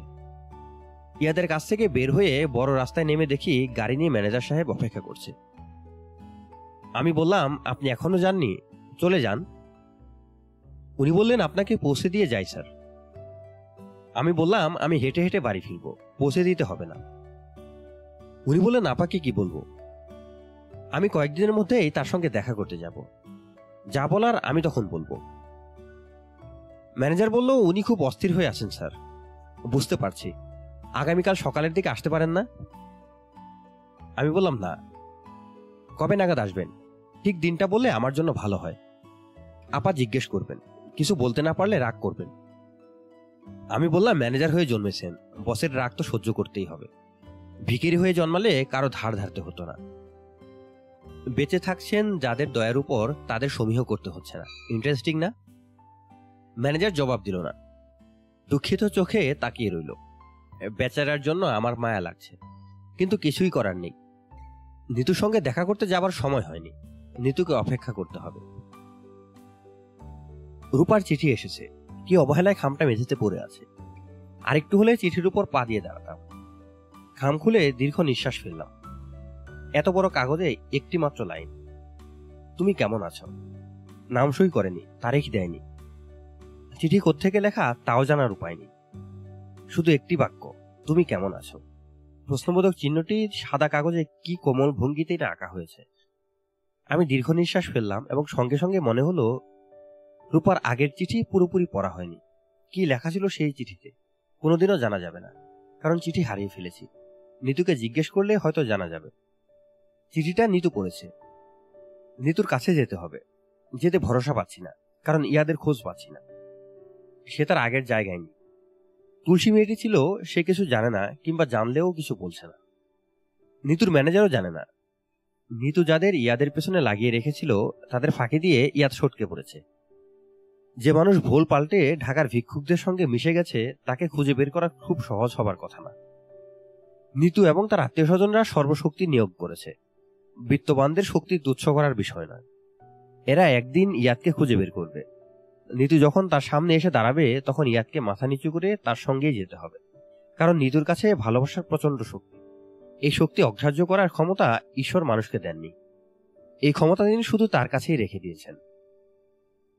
ইয়াদ কোনো সমস্যা না। সমস্যা হলো মোর্শেদ। সেও উদাহ হয়ে গেছে। মজলুমিয়ার ভাতের হোটেলে সে খেতে আসে না। পুরনো বাসায় যায় না। তার আত্মীয় স্বজনদের ঠিকানা জানি না। তবে সে তার আত্মীয় স্বজনদের কাছে যাবে, তাও মনে হয় না। সে একমাত্র ঈশার কাছেই যেতে পারে। কেন জানি মনে হচ্ছে তার কাছেও যায়নি।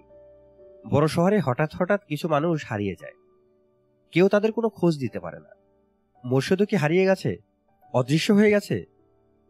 প্রকৃতি মানুষকে অনেক ক্ষমতা দিয়েছে, অদৃশ্য হওয়ার ক্ষমতা দেয়নি। তবে মানুষের সেই অক্ষমতা প্রকৃতি পুষিয়ে দেওয়ার ব্যবস্থাও করেছে। কেউ অদৃশ্য হতে চাইলে প্রকৃতি সেই সুযোগ করে দেয়। একদিন গেলাম এশাদের বাড়িতে। এশা দরজা খুলে আনন্দিত গলায় বলল, আরে আপনি? আমি বললাম, কেমন আছেন? ভালো আছি। ওই যে আপনি গেলেন, আর খোঁজ নেই। দাদিমা রোজ একবার জিজ্ঞেস করে, লোকটা এসেছে? আমি বললাম, উনি কি আছেন? না, নেই। আমার কি ধারণা জানেন? আমার ধারণা আপনি খোঁজখবর নিয়ে আসেন। যখন দাদিমা থাকে না, তখনই উপস্থিত হন। আসুন, ভেতরে আসুন। আজ এশাকে অনেক খুশি খুশি লাগছে। মনে হচ্ছে তার বয়সও কমে গেছে। উজ্জ্বল রঙের শাড়ি পরেছে। তবে আজও খালি পা। এসা বলল ওই দিন আপনি দাদিমাকে হাসপাতালে নিয়ে গেলেন। ওনার ওষুধপত্র লেগেছিল, আপনি কিনে দিলেন। দাদিমা ওই টাকা আপনাকে দিতে চাচ্ছেন। সেজন্যই তিনি আপনাকে এত খোঁজ করছেন। আমি দাদিমাকে বললাম, তুমি শুধু শুধু ব্যস্ত হচ্ছ। টাকা দিলেও উনি নেবেন না। আমি বললাম, টাকা নেব না, এই ধারণা আপনার কেন হলো? এসা বলল, আপনাকে দেখে আপনার কথাবার্তা শুনে মনে হয়েছে। আমি মানুষকে দেখে অনেক কিছু বুঝতে পারি। আমি বললাম, না, বুঝতে পারেন না। টাকা আমি নেব। সব মিলিয়ে একচল্লিশ টাকা খরচ হয়েছে। আজ আমি টাকাটা নিতে এসেছি। ও বলল, আপনি সত্যি বলছেন? হ্যাঁ। বসুন, টাকাটা নিয়ে আসছি। এসা টাকা নিয়ে এলো। আমি উঠে দাঁড়ালাম। এসা বলল, আপনি বসুন। আমি আবার বসলাম। এসা বসল আমার সামনে। সহজ গলায় বলল, আপনার সঙ্গে আমার আর দেখা হবে না। আমি সামনের সপ্তাহে দেশের বাইরে চলে যাচ্ছি। আমেরিকার নিউ জার্সিতে আমার মেজো ভাই থাকেন, ইমিগ্রেন্ট। তিনি আমার জন্য গ্রিন কার্ডের ব্যবস্থা করেছেন। আমি তার কাছে চলে যাব। বাহ, ভালো তো। ভালো মন্দ জানি না, ভালো মন্দ নিয়ে মাথা ঘামাইনি। আমি বললাম, ভালো হবারই সম্ভাবনা। নতুন দেশ, সম্পূর্ণ নতুন করে জীবন শুরু করতে পারবেন। এখানে থাকলে হঠাৎ হঠাৎ পুরনো স্মৃতি আপনাকে কষ্ট দেবে। হয়তো হঠাৎ একদিন মোর্শেদের সঙ্গে পথে দেখা হলো। আপনি কি বলবেন ভেবে পাচ্ছেন না, তিনিও ভেবে পাচ্ছেন না।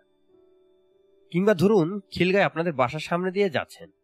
হঠাৎ মনে হলো, আরে, এই বাড়ির বারান্দায় চেয়ার পেতে, জ্যোৎস্নারাতে দুজন বসে কত গল্প করেছি।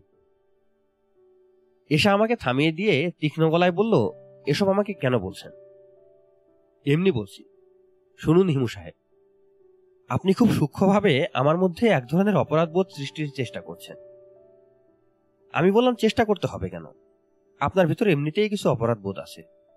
দেশ ছেড়ে চলে যাবার পেছনেও এই অপরাধ বোধ কাজ করছে। ও বলল, সেটা নিশ্চয়ই দোষণীয় নয়। দোষণীয়, মানুষকে পুরোপুরি ধ্বংস করার ক্ষমতা রাখে এমন কটি জিনিসের একটি হলো অপরাধবোধ। আপনি এই অপরাধবোধ ঝেড়ে ফেলুন। ও বলল, কীভাবে ঝেড়ে ফেলব? আমি বললাম, দেশ ছেড়ে যাবার আগে মোর্শেদ সাহেবের সঙ্গে একটা সহজ সম্পর্ক তৈরি করুন। কথা বলুন, গল্প করুন। তার একটি চাকরির ব্যবস্থা করে দেওয়া যায় কিনা দেখুন। চাকরি খোঁজার ব্যাপারে আমি আপনাকে সাহায্যও করতে পারি। কিছু ক্ষমতাবান মানুষদের সঙ্গে আমার পরিচয় আছে। হিমু সাহেব, আপনি নিতান্তই আজে বাজে কথা বলছেন। আমি এর কোনোটাই করব না। এগারো তারিখ বেলা তিনটায় আমার ফ্লাইট আমি অসম্ভব ব্যস্ত। তাছাড়া ইচ্ছাও নেই। আমি বললাম, টিকিট কাটা হয়েছে? হ্যাঁ মেজো ভাই টিকিট পাঠিয়েছেন। বাংলাদেশ বিমানের ফ্লাইট আমি উঠে দাঁড়াতে দাঁড়াতে বললাম, এশা, আপনি কিন্তু যেতে পারবেন না। আপনাকে থাকতে হবে এদেশেই। তার মানে? মানে আমি জানি না। আমি মাঝে মাঝে চোখের সামনে ভবিষ্যৎ দেখতে পাই। আমি স্পষ্ট দেখছি, আপনি মোর্শেদ সাহেবের হাত ধরে বিরাট একটা আম গাছের নিচে দাঁড়িয়ে আছেন। এসা বলল, আপনি কি আমাকে ভয় দেখানোর চেষ্টা করছেন? ভয় দেখাচ্ছি না। কি ঘটবে তা আগে ভাগে বলে দিচ্ছি। ও বলল, প্লিজ, আপনি এখন যান। আপনার সঙ্গে আমার কথা বলায় ভুল হয়েছে। শুনুন হিমু সাহেব, এগারো তারিখ বেলা তিনটায় আমার ফ্লাইট আপনার কোনো ক্ষমতা নেই আমাকে আটকানোর। প্লিজ এখন যান। আর কখনো এখানে এসে আমাকে বিরক্ত করবেন না। আমাকে দুটো টেলিফোন করতে হবে। রিক্সা নিয়ে তরঙ্গিনী স্টোরে উপস্থিত হলাম। নতুন ছেলেটা কঠিন চোখে তাকাচ্ছে। আমি বললাম বল পয়েন্ট কিনতে এসেছি। এই নিন দশ টাকা। ছেলেটার কঠিন চোখে ভয়ের ছায়া পড়ল। সে আমাকে বুঝতে পারছে না। বুঝতে পারছে না বলেই ভয় পাচ্ছে। আমি বললাম, কয়েকদিন আগে এক ম্যানেজার সাহেবকে কলম কিনতে পাঠিয়েছিলাম। এসেছিল। ছেলেটা হাসূচক মাথা নাড়ল। তার চোখে ভয় আরও গাঢ় হচ্ছে। আমি বললাম, সেই কলমেও লেখা হচ্ছে না বলে আরেকটা কেনার জন্য আসা। ছেলেটা বলল, ভাইজান, আপনার পরিচয় কি? আমি বললাম, আমার কোনো পরিচয় নেই। আমি কেউ না। আমি হলাম নো বডি টেলিফোন ঠিক আছে? জি, আছে। দুটা টেলিফোন করব। প্রথম টেলিফোন বাদলকে। বাদল চমকে উঠে চিৎকার করল। কে? হিমুদানা? হুম। কোত্থেকে টেলিফোন করেছ? কোত্থেকে আবার? জেলখানা থেকে? জেলখানা থেকে টেলিফোন করতে দেয়? দেয় না তবে আমাকে দিয়েছে। জেলা সাহেব ব্যবস্থা করে দিয়েছেন। বাদল বলল তা তো দেবেনি তুমি চাইলে কে না বলবে। তোমার কতদিনের জেল হয়েছে? আমি বললাম ছ মাস। সে কি বাবা যে বলল এক বছর? এক বছরেরই হয়েছিল, ভালো ব্যবহারের জন্য মাপ পেয়েছি। বাদল আবার বলল, তাহলে তোমার সঙ্গে আর মাত্র তিন মাস পরে দেখা হবে। হ্যাঁ আমার দারুণ লাগছে, গায়ে কাটা দিচ্ছি। তুই আমার একটা কাজ করে দে, বাদল। একজন লোককে খুঁজে বের করে দে। তার নাম মোর্শেদ। ও বলল, কোথায় খুঁজব?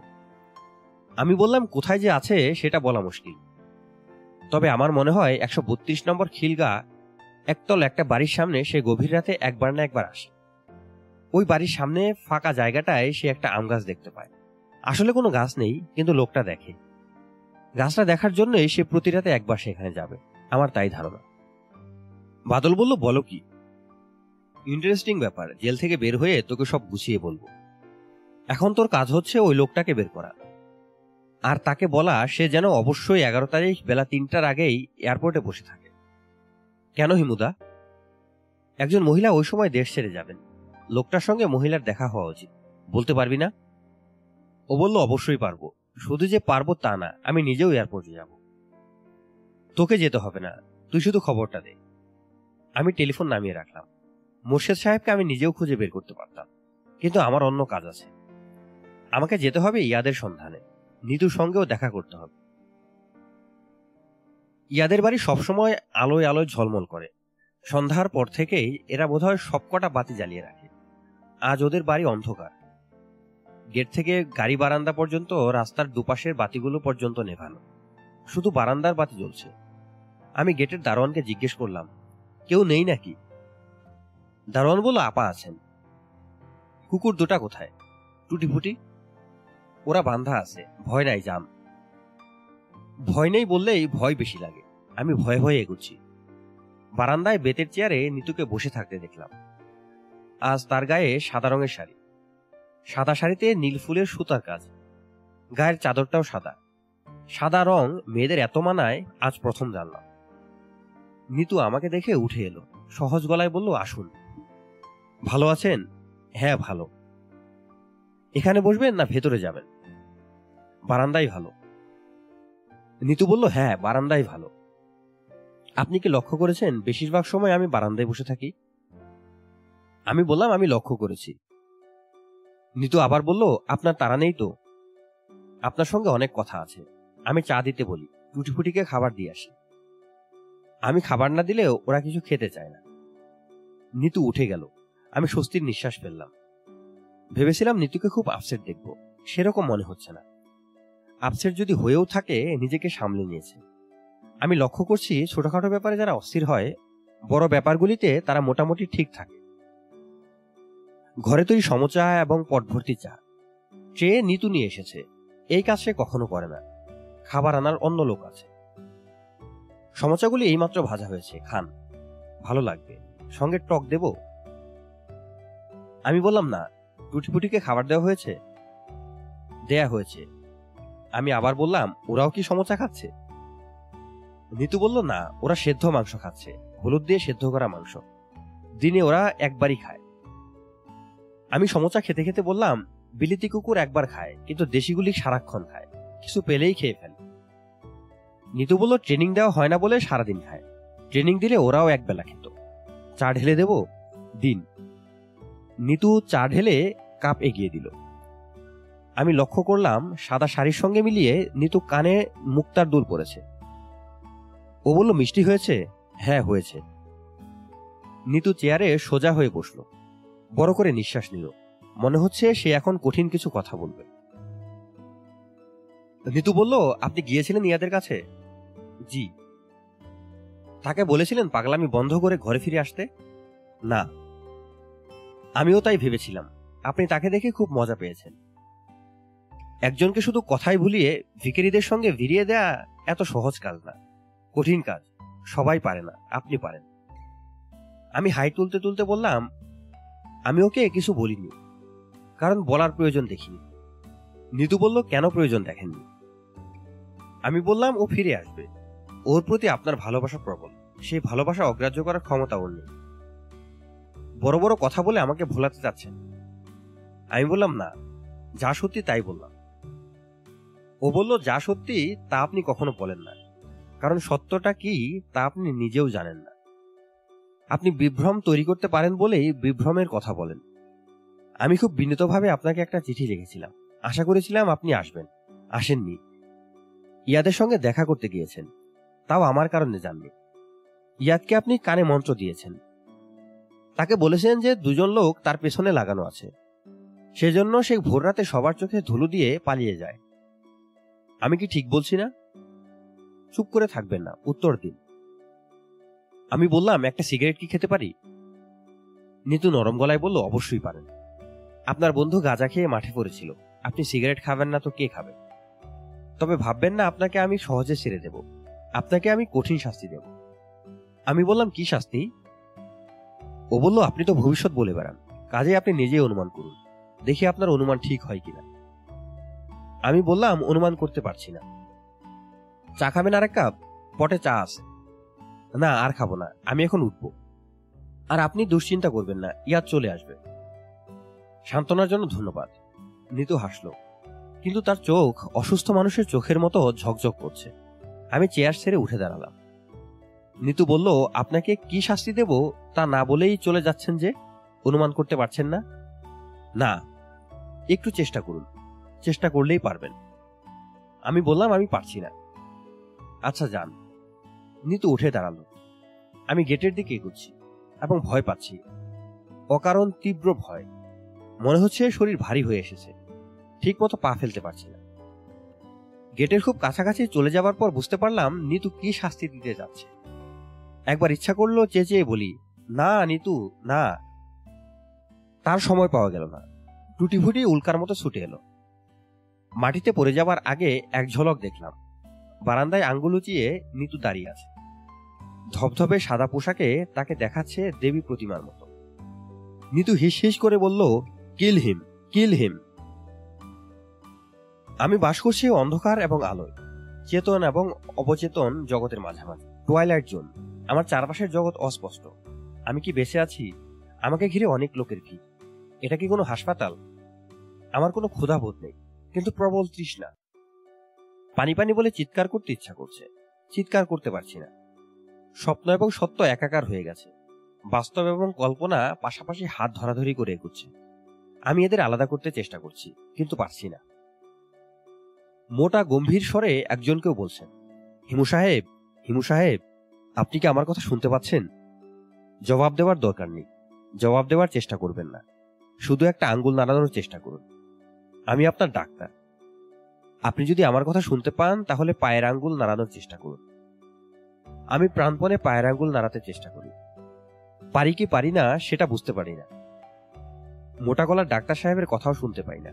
আশেপাশে সব শব্দ অস্পষ্ট হয়ে আসে। তখন গভীর কোনো নৈশব্দ থেকে আমার বাবার গলা শুনতে পাই। খোকা খোকা, আমার কথা শুনতে পাচ্ছিস? শুনতে পেলে আঙ্গুল ফাঙ্গুল নাড়াতে হবে না। মনে মনে বল শুনতে পাচ্ছি। তাহলে আমি বুঝব। শুনতে পাচ্ছিস খোকা? পাচ্ছি। তুমি আমাকে খোকা ডাকছো কেন? তুমিই তো নাম দিলে হিমালয়। বাবা বলল, তোর মা খোকা ডাকতো, এজন্যই ডাকছি। শোন খোকা, তোর অবস্থা তো কাহিল। টুটি ফুটিয়ে তোর পেটের নাড়িভুড়ি ছিঁড়ে ফেলেছে। আমি অবশ্যই খুব খুশি। তুমি খুশি? হ্যাঁ খুব খুশি। মহাপুরুষ হবার একটি ট্রেনিং বাকি ছিল। তীব্র শারীরিক যন্ত্রণার ট্রেনিং। সেটি হচ্ছে। আমি বললাম, আমি কি মারা যাচ্ছি? বলা মুশকিল। Fifty fifty chance. এটাও ভালো হলো। ফিফটি ফিফটি চান্সে দীর্ঘদিন থাকার দরকার আছে। এ এক অসাধারণ অভিজ্ঞতা। বাবা, তুমি কি সত্যি আমার সঙ্গে কথা বলছো, না এসব আমার মনের কল্পনা? এটাও বলা মুশকিল। Fifty fifty chance. শতকরা পঞ্চাশ ভাগ সম্ভাবনা পুরোটি তোর অসুস্থ থাকার কল্পনা। আবার পঞ্চাশ ভাগ সম্ভাবনা আমি কথা বলছি তোর সঙ্গে। বেশিক্ষণ কথা বলতে পারব না খোকা। ওরা তোকে মরফিয়া দিচ্ছে। তুই এখন ঘুমিয়ে পড়বি। আমি বললাম, আজ কি বার বাবা? কত তারিখ? জানি না। তোরও জানার দরকার নেই। আমি এবং তুই, আমরা দুজনই এখন বাস করছি সময়হীন জগতে। এই জগৎটা অদ্ভুত খোকা, ভারী অদ্ভুত। এই জগতে সময় বলে কিছু নেই। আলো নেই, অন্ধকার নেই, কিছুই নেই। আমার তারিখ জানার খুব দরকার। এগারো তারিখ এসা চলে যাবে। মোর্শেদ সাহেবের এয়ারপোর্টে যাবার কথা। উনি কি গেছেন? এশা কি তার সঙ্গে ফিরে এসেছে? বাবা বললেন, তুই কি চাস সে ফিরে আসুক? হ্যাঁ চাই। তাহলে ফিরে এসেছে। সময়হীন জগতের মজা হচ্ছে, এই জগতের বাসিন্দারা যা চায় তাই হয়। সমস্যা হচ্ছে, এই জগতের কেউ কিছু চায় না। হিমু সাহেব হিমু সাহেব, আমি আপনার ডাক্তার। আপনি কি আমার কথা শুনতে পাচ্ছেন? শুনতে পেলে পায়ের আঙ্গুল নাড়ান। Good, very good. দেখি এবার হাতের আঙ্গুল নাড়ান। কষ্ট হলেও চেষ্টা করুন, আপনি পারবেন। আপনি অবশ্যই পারবেন। ভেঙে পড়লে চলবে না। আপনাকে মনে জোর রাখতে হবে। সাহস রাখতে হবে। একসময় আমার জ্ঞান ফেরে। ডাক্তার চোখের বাদন খুলে দেন। আমি অবাক হয়ে চারপাশের অসহ্য সুন্দর পৃথিবীটাকে দেখি। ফিনাইলের গন্ধভরা হাসপাতালের ঘরটাকে ইন্দ্রপুরীর মতো লাগে। মায়াময় একটি মুখ এগিয়ে আসে আমার দিকে। ছোট মামা, আমাকে কি চিনতে পারছেন? আমি মোর্শেদ। চিনতে পারছেন? পারছি। এসা কোথায়? ও বারান্দায় আছে। ভেতরে আসতে লজ্জা পাচ্ছে ওকে কি ডাকবো? না, ডাকার দরকার নেই। আপনি কথা বলবেন না, ছোট মামা। আপনার কথা বলা নিষেধ। আমি কথা বলি না, চোখ বন্ধ করে ফেলি। আবারও তলিয়ে যায় গভীর ঘুমে। ঘুমের ভেতরেই একটা বিশাল আম গাছ দেখতে পাই।